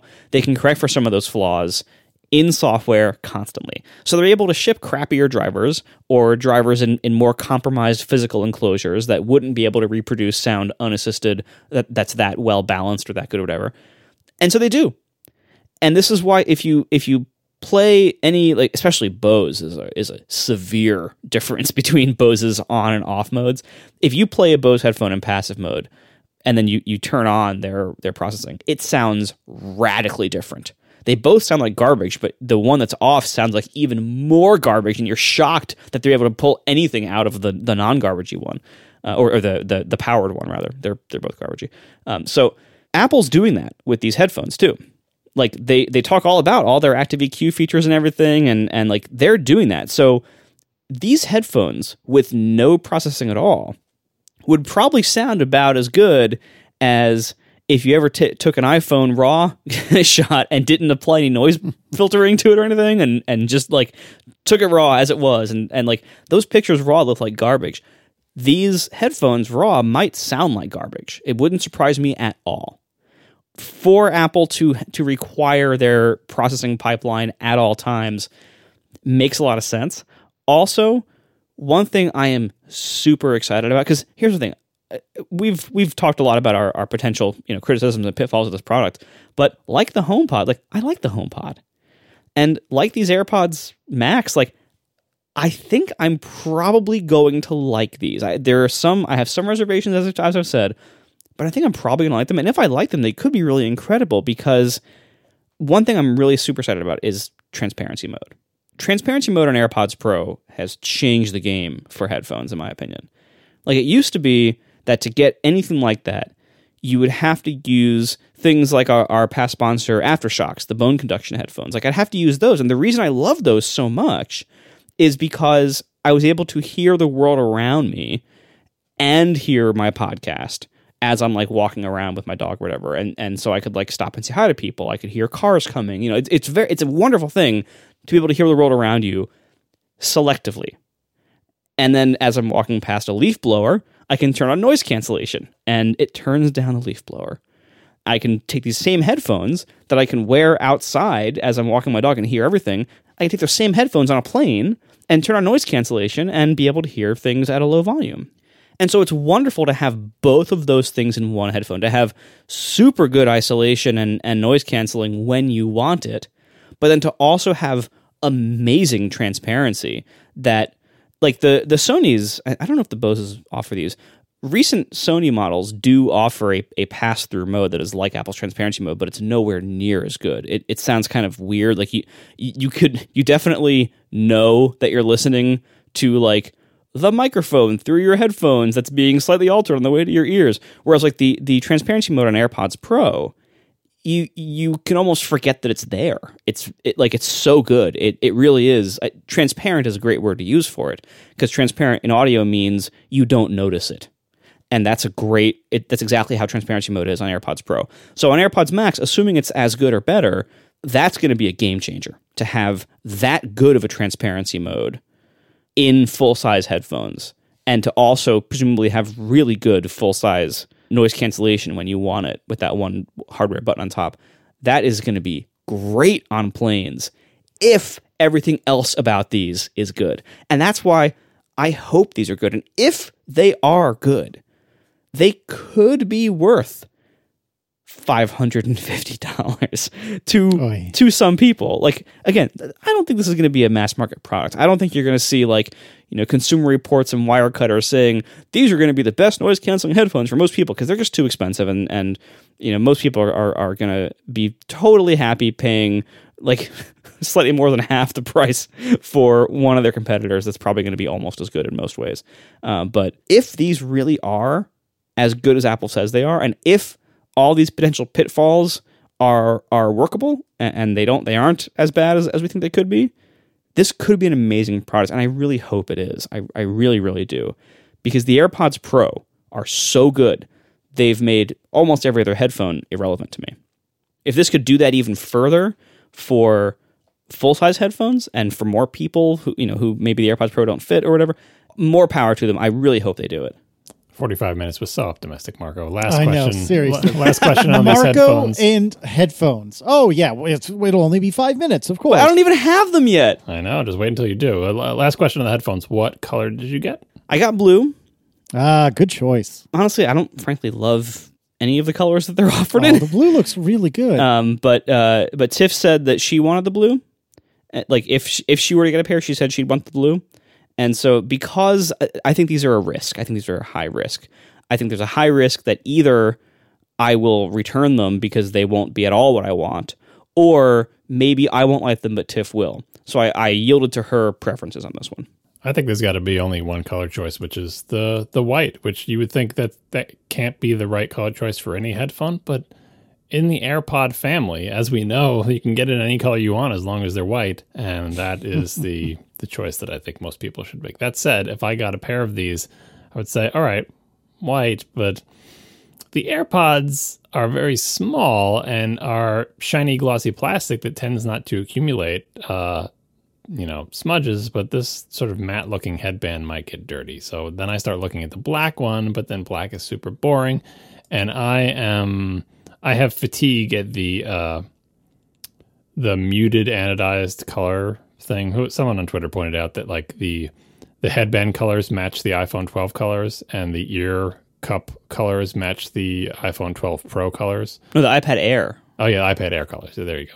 I don't. I, someone will have to hold them up and see is this literally the same green as the iPad Air, or is it just look similar to our eyes in these product shots? But anyway, I I'm pretty sure you can anodize aluminum to not be so muted, but Apple's in this muted phase, and I feel like all the muted ones like the blue, yeah, I guess it's blue, but it's like a midnight blue headband and it just kind of faded iPad Air blue for the ear cups, and they're just they're just not doing it for me. So I like the black and I like the white, but I and I really hope most people do buy the white because then it's like the white AirPods. You like you see someone with a, a bright white set of giant over ear headphones, like oh, those must be the Apple ones.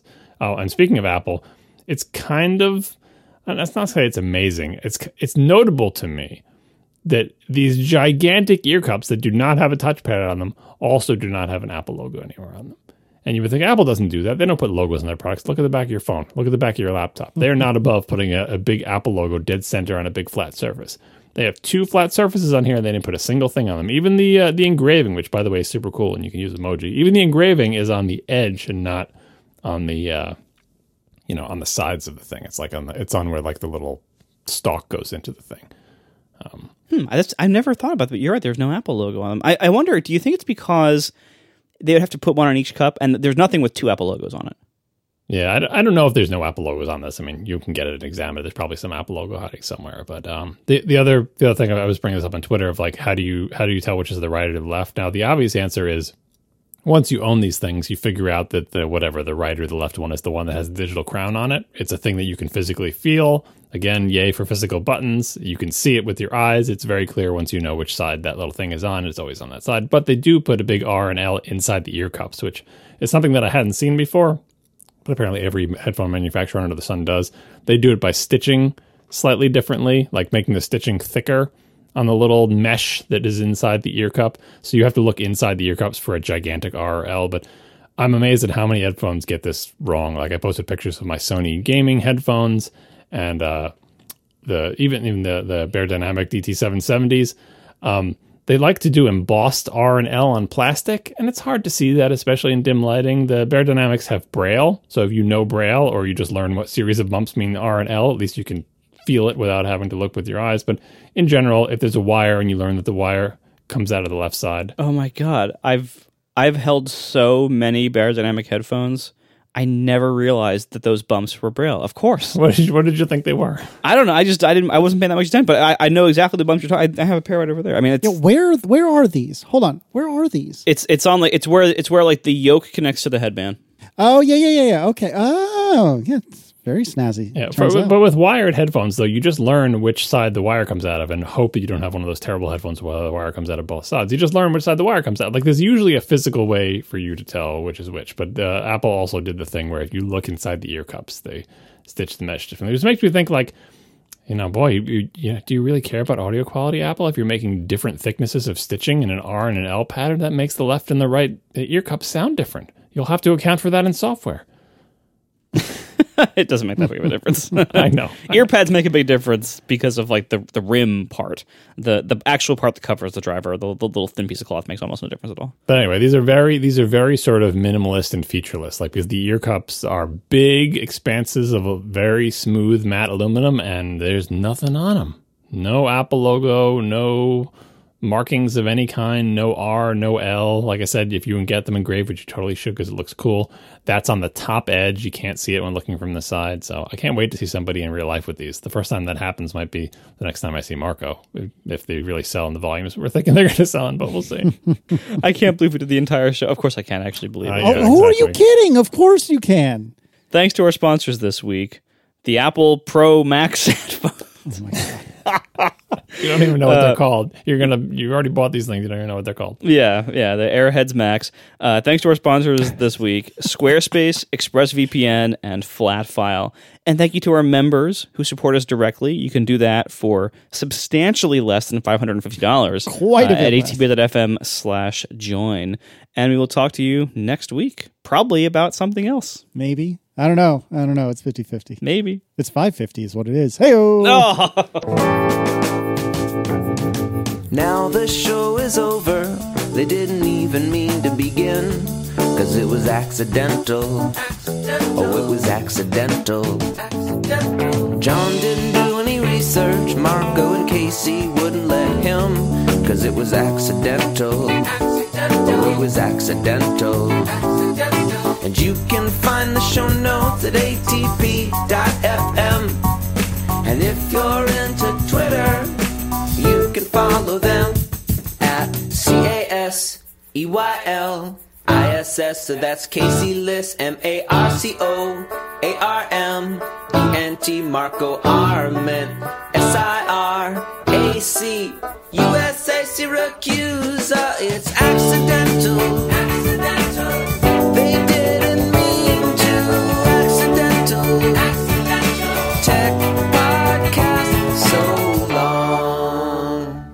Finally made an appointment at the Genius Bar Oh, God, for what? To get your dust to get your dust bunnies removed. Oh. to Oh, bring in my iMac. Fix that thermal paste. I, I don't know what they're gonna do. I mean, it's always hard. Like when you when you bring in like when when you have to tell them as a nerd, like, look, I'm pretty sure that I have thermal issues that are physical in nature. And they're just nodding. Mm-hmm, sure. Okay, dude. and they're like, "Did you try reinstalling the entire OS?" Like, I'm not gonna. uh, Come on, like, because that's what they're gonna do. They're gonna be like, "Did you did you restore your phone?" Like, they're you know they're they're gonna be doing. Uh, I, my, my, my experience is if, if you go in there and just rattle off like a bunch of crap that makes them convinces them that you know what you're talking about, they don't make you do all that stuff. I I hope Over the phone but they will because they have a script, but in person Yeah. they'll look in your eyes and be like, okay, fine. I I've don't had know mixed experience because with and that. because the thing is like imagine from their point of view, you know, if somebody comes in and says my fans are running all the time, yeah, you know what? It's probably some kind of weird software thing because there's all sorts of things on Mac OS that consume 100% CPU as background processes all the time. But but they don't have to have that discussion with you because if you frame it, here's how I think you should frame it. You should frame it as I think this is a hardware problem and here's why. And they could be like, okay, well now that you framed it that way, I'm not going to run any of your software. I'm going to boot it from one of my things. I'm just going to ignore anything that you have. I'm not going to run any of your software. I'm not going to run any, your OS. I'm just you know whatever like whatever diagnostic tool they have to boot this thing up in a place where it's like total safe boot. Ignore everything that's on the drive. Ignore this person's crap and just let's see hardware wise, like run our hardware tests and let's see what the cooling capacity is. Like, if you frame it that way, then if they ignore the software issues, uh, you know, that's what you asked for. And I don't think you'll have to do the whole dance of like, let's reinstall, let's reset your PRAM, let's do all this or whatever. And then the second thing is, the reason they roll their eyes is because, of course, customers come in and they think they know what the problem is, but do they really know? Maybe it is a software thing because you've only booted from your OS. So maybe your fans are running constantly because you have some, you know, something's messed up in your SMC and you actually do need to do a PRAM reset. So don't just assume you know what the problem is. But I would assume you know what the problem is, and I would say, please just replace my thermal compound. yeah, and clear out every everywhere dust could possibly be in the cooling solution. Please clean it out. Yeah, remove all the spider eggs. Yeah. then they're going to hand you a sandbox and say, well, we built this from the sand that was within your iMac Pro. So what you're saying is, you want me to open this up and blow the dust out of it? That's all? That's all? If Well, you're so anyway. smart, why can't you do it? yeah, the thermal thermal compound is is the sus. The, the thermal compound is sus, as they say. Oh, God. I have seen that word so often. I was so close with the. I, I had like a whole iFixit shopping cart ready to check out To with do it like yourself, right? all, No, with it, with all the you know no. Different like the the little pizza cutter thing that you have to like cut the screen adhesive with, and the new yeah, no, adhesive no. kit, and and a, a tube of Arctic Silver, and all like I, I was all ready to go, but I'm like I just I can't. I I the this iMac service wedge you could prop the screen up at the right angle, I, but I was just like I was I was reading the guide and I'm like okay uh, you know you have to separate the screen out. Yeah, First of all, you have to cut the adhesive around the whole screen with this pizza cutter thing. Then you have to like slowly gradually pull the screen up but don't rip the cable and you better unlatch the cable in this exact right way and i'm just like oh my god i'm gonna break something and i'm gonna feel like such an idiot and then what what finally did it was uh, I, I looked up my Apple Care coverage expires the day after Christmas. Oh no. You you love you love doing this. You did it with image retention. Now you're doing it again with your dust Yeah, bunnies. yeah, I did yeah. exactly. So I'm like, the, Apple Care expires in a couple of weeks. I I got to get this done.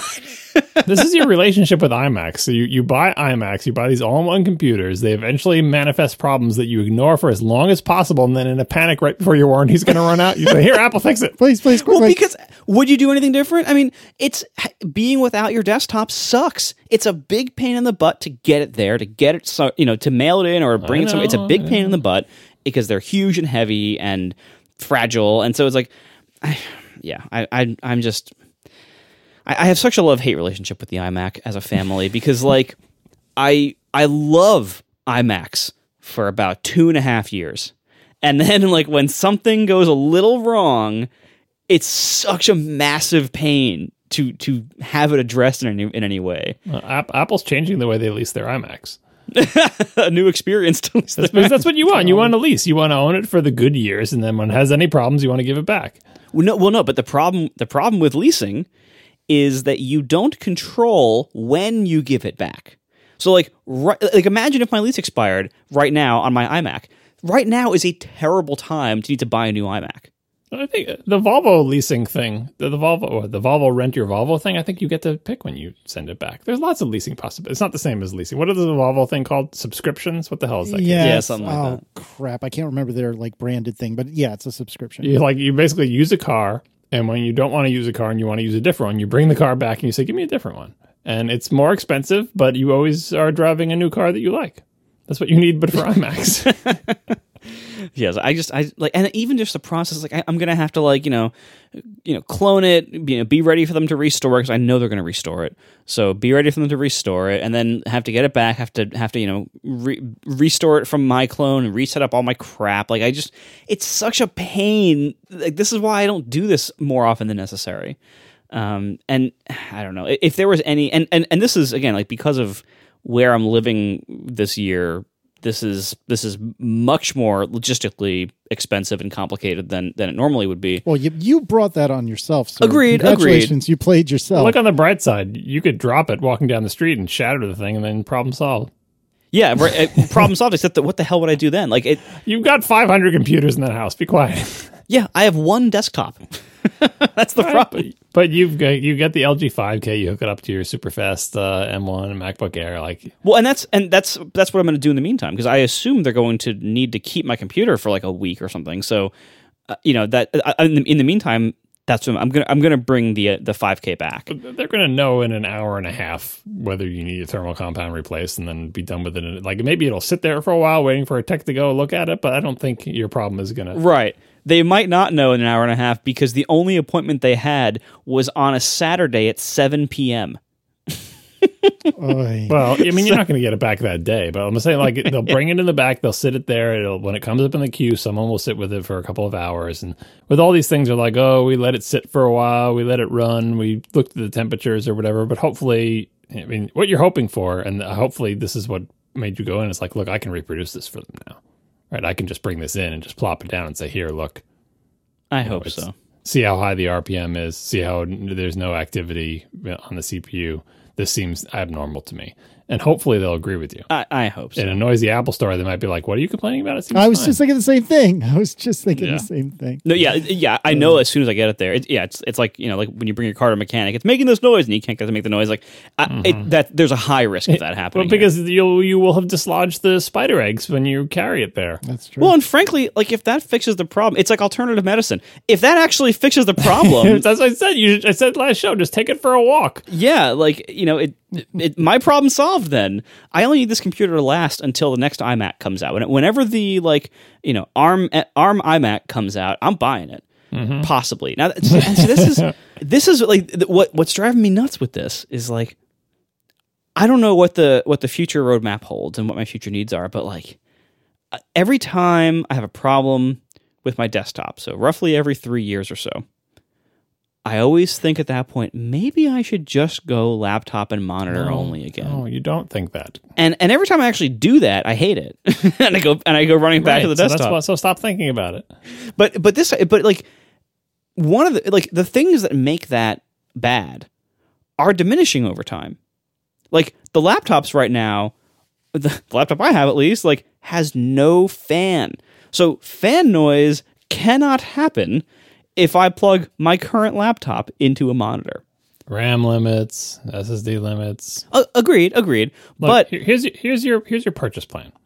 Get the next iMac when it comes out, and then get the next Mac Pro when it comes out. Done. We don't have to keep having this discussion. wait, why do I get? Bo- you mean the MacBook Pro? No, get No, the next no, no. iMac when it comes out, which presumably will lead the Mac Pro by like a year or two. and then and then uh, a year and a half later, when you're still happy with your iMac, or maybe when it's doing the first thing that annoys you, get rid of it and get a Mac Pro. you know, somebody somebody mark this down because that is exactly what's going to happen. Some unless Marco just rage quits everything and buys an Intel Mac Pro tomorrow. No, but it's a good plan because he he gets the cool new ARM iMac, which is probably going to be amazing, right? And he'll love it. And when the honeymoon just starts to end, they'll release the Mac Pro, and whatever thing is annoying him about the iMac, uh, he can ditch it and get a modular, quiet, half-size, super fast, extreme capacity desktop, and then he'll just use that forever uh, because Mac Pros last forever, Because I use all my computers forever. Yeah. forever in Marco years, yeah, four years. So what? th- Three months. no, it's three four years for a desktop. Yeah, four years, five years, something like that. But then you'll be able to keep the display and swap out the computer, like I'm going to do when the ARM Mac Pro comes out. Maybe. I, I, yeah, I hope so. I mean, I mean, that's one thing we don't know how the XDR ages yet, John. That's Like- like so, so far so good. yeah, I mean, and that's the thing. Like, I, you know, in in reality, I would love uh, like if they would just offer the the 5K panel as a standalone display, which they still won't do.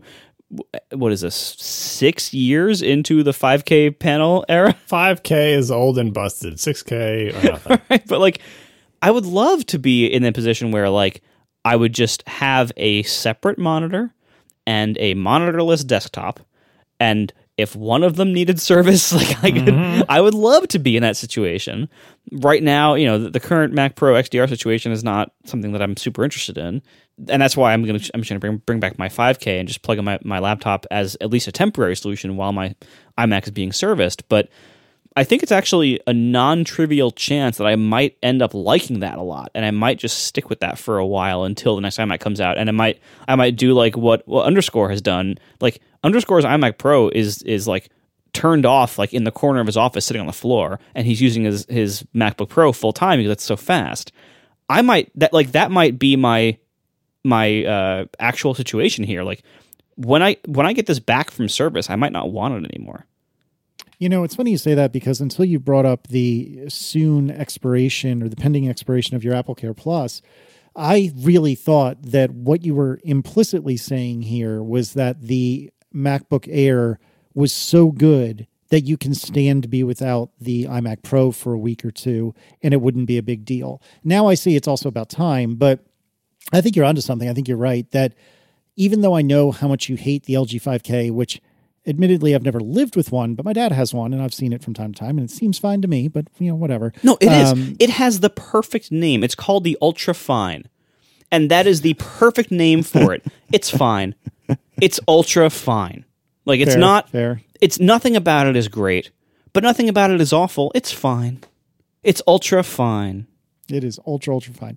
Well, anyway, so I, I would not be surprised if you end up liking that setup so much. Like, and you'll still have problems with it, but I, I you know, ultimately, once you were f- compelled and forced to live with the, the MacBook Air and 5K setup, I wonder if you'll find the things that offend you about that to be less offensive than Apple saying to you, well, you know, we looked at it and we jiggled some crap around and hope for the best. Okay. You know, like I, I- wonder if you'll end up preferring that for any number of different reasons. So I think you're right. I, I think your iMac Pros days are numbered. In fact, I think if you're still using it by January 1st, if you're still using it full time by January 1st, I'll be slightly surprised. Now, in your defense, I am still flabbergasted that you have not bought a Mac Pro. Now, today, in the last couple of weeks since these new Macs came out, it, it makes a lot less sense. But I am really stunned that Marco Arment, of all people, has said no to spending a pile of money on something frivolous. So I have to commend you that you have you have impressed me and proved me wrong. So who knows what'll happen? But I still, if I'm a betting man, I say you're going to be using that MacBook Air a lot more than you thought. In fact, I would almost go far as to, go so far as to say you might buy yourself a MacBook Pro because of reasons. I don't even know. Something about the MacBook Air isn't fast enough, so you need the Pro. Sometimes Marco trips in his house and buys a laptop. Yeah, right. Fall, falls on his phone in an awkward way. that that's a I- you know I haven't ruled that out. Like I I might like this is one of the reasons why I don't want to buy the Pro Display XDR right now to solve my problem right now because I don't necessarily want to spend a huge amount of money with any kind of assumptions about what my setup will be in the next few years because I think there's going to be a lot of possibilities and a lot of potential changes. Like because everything's in flux with this transition, it radically can change the landscape of like what's worth it, what what do I need, what do I not need. Like the things the Mac Pro offers are mostly things I don't need. Like I don't need expansion slots for anything. I don't need that many CPU cores. Like I have 10 in my iMac Pro and that's great. Um, I don't like even when I bought the iMac Pro, I didn't get the 18 core model. I got the 10 core model because like I didn't need the max. I don't need pretty much any GPU power. Like, and that's again one of the Mac Pro's main focuses is massive potential for GPU power. I don't need that at all. I don't use GPUs for anything. Like, I, I need GPUs to display images. that's, that's that's about it. Animate my windows moving around. Like very little. Um, so you know, I don't really need any anything super there. I don't need like huge amounts of RAM. I have 64 in this, and that's that's a lot. But you can now can you get can you get that now in the 16 inch? I thought so, but I, I don't know for sure. What I do buy is a big SSD. Like in this, I have the four terabyte because that was the biggest that was offered at the time. Now they offer eight in some of the things, and I would love to have that. Ultimately, like I think I would be totally fine to do all of my work on a 16 inch. Like that would be fine if I had a big monitor and everything. But there are parts of that setup I don't like as much. I do like having a laptop that doesn't have my entire software and document and file bloat from my desktop. I like that that's kind of like a clean thing. Like it's it's like it's it's almost like having two cars in a good way. It's like if you have like a giant conversion van full of all your crap and then you have a Miata. You don't want all your crap in the Miata. Like you, you want that to be like clean and lightweight and it's different. That's like I like having a laptop that is a, a different software setup and there's lots of advantages to it and other and, and there's disadvantages certainly. Like it is a pain in the butt to to have stuff synced in a lot of ways. It is a pain in the butt to have to like set up all the software twice. It's also nice though, like if one of them's in use or if one of them breaks, you have another one. Like so there there is some some benefit to having multiple to having a desktop and a laptop. I don't know, but the point is like because the entire Mac lineup is getting like turned on its, on its head right now in in all good ways. Uh, but it, it's it's being totally shuffled up. Right now, the best computer I own is a MacBook Air. That's that blows my mind. That I- is wild. I can't. I never. I, I would have never guessed a year ago that that's that would be the situation I'd be in right now. And like things that are super important to me are things like fan noise. Well, you know what? Maybe. I mean, honestly, probably none of the M1 or M whatever based Macs are going to have bad fan noise at this point. But but like if they do, like I have a great model here that's fanless. That's wonderful. Maybe my solution can be instead of buying a super high spec desktop every three years, maybe I buy a medium spec laptop every two years and have that be it.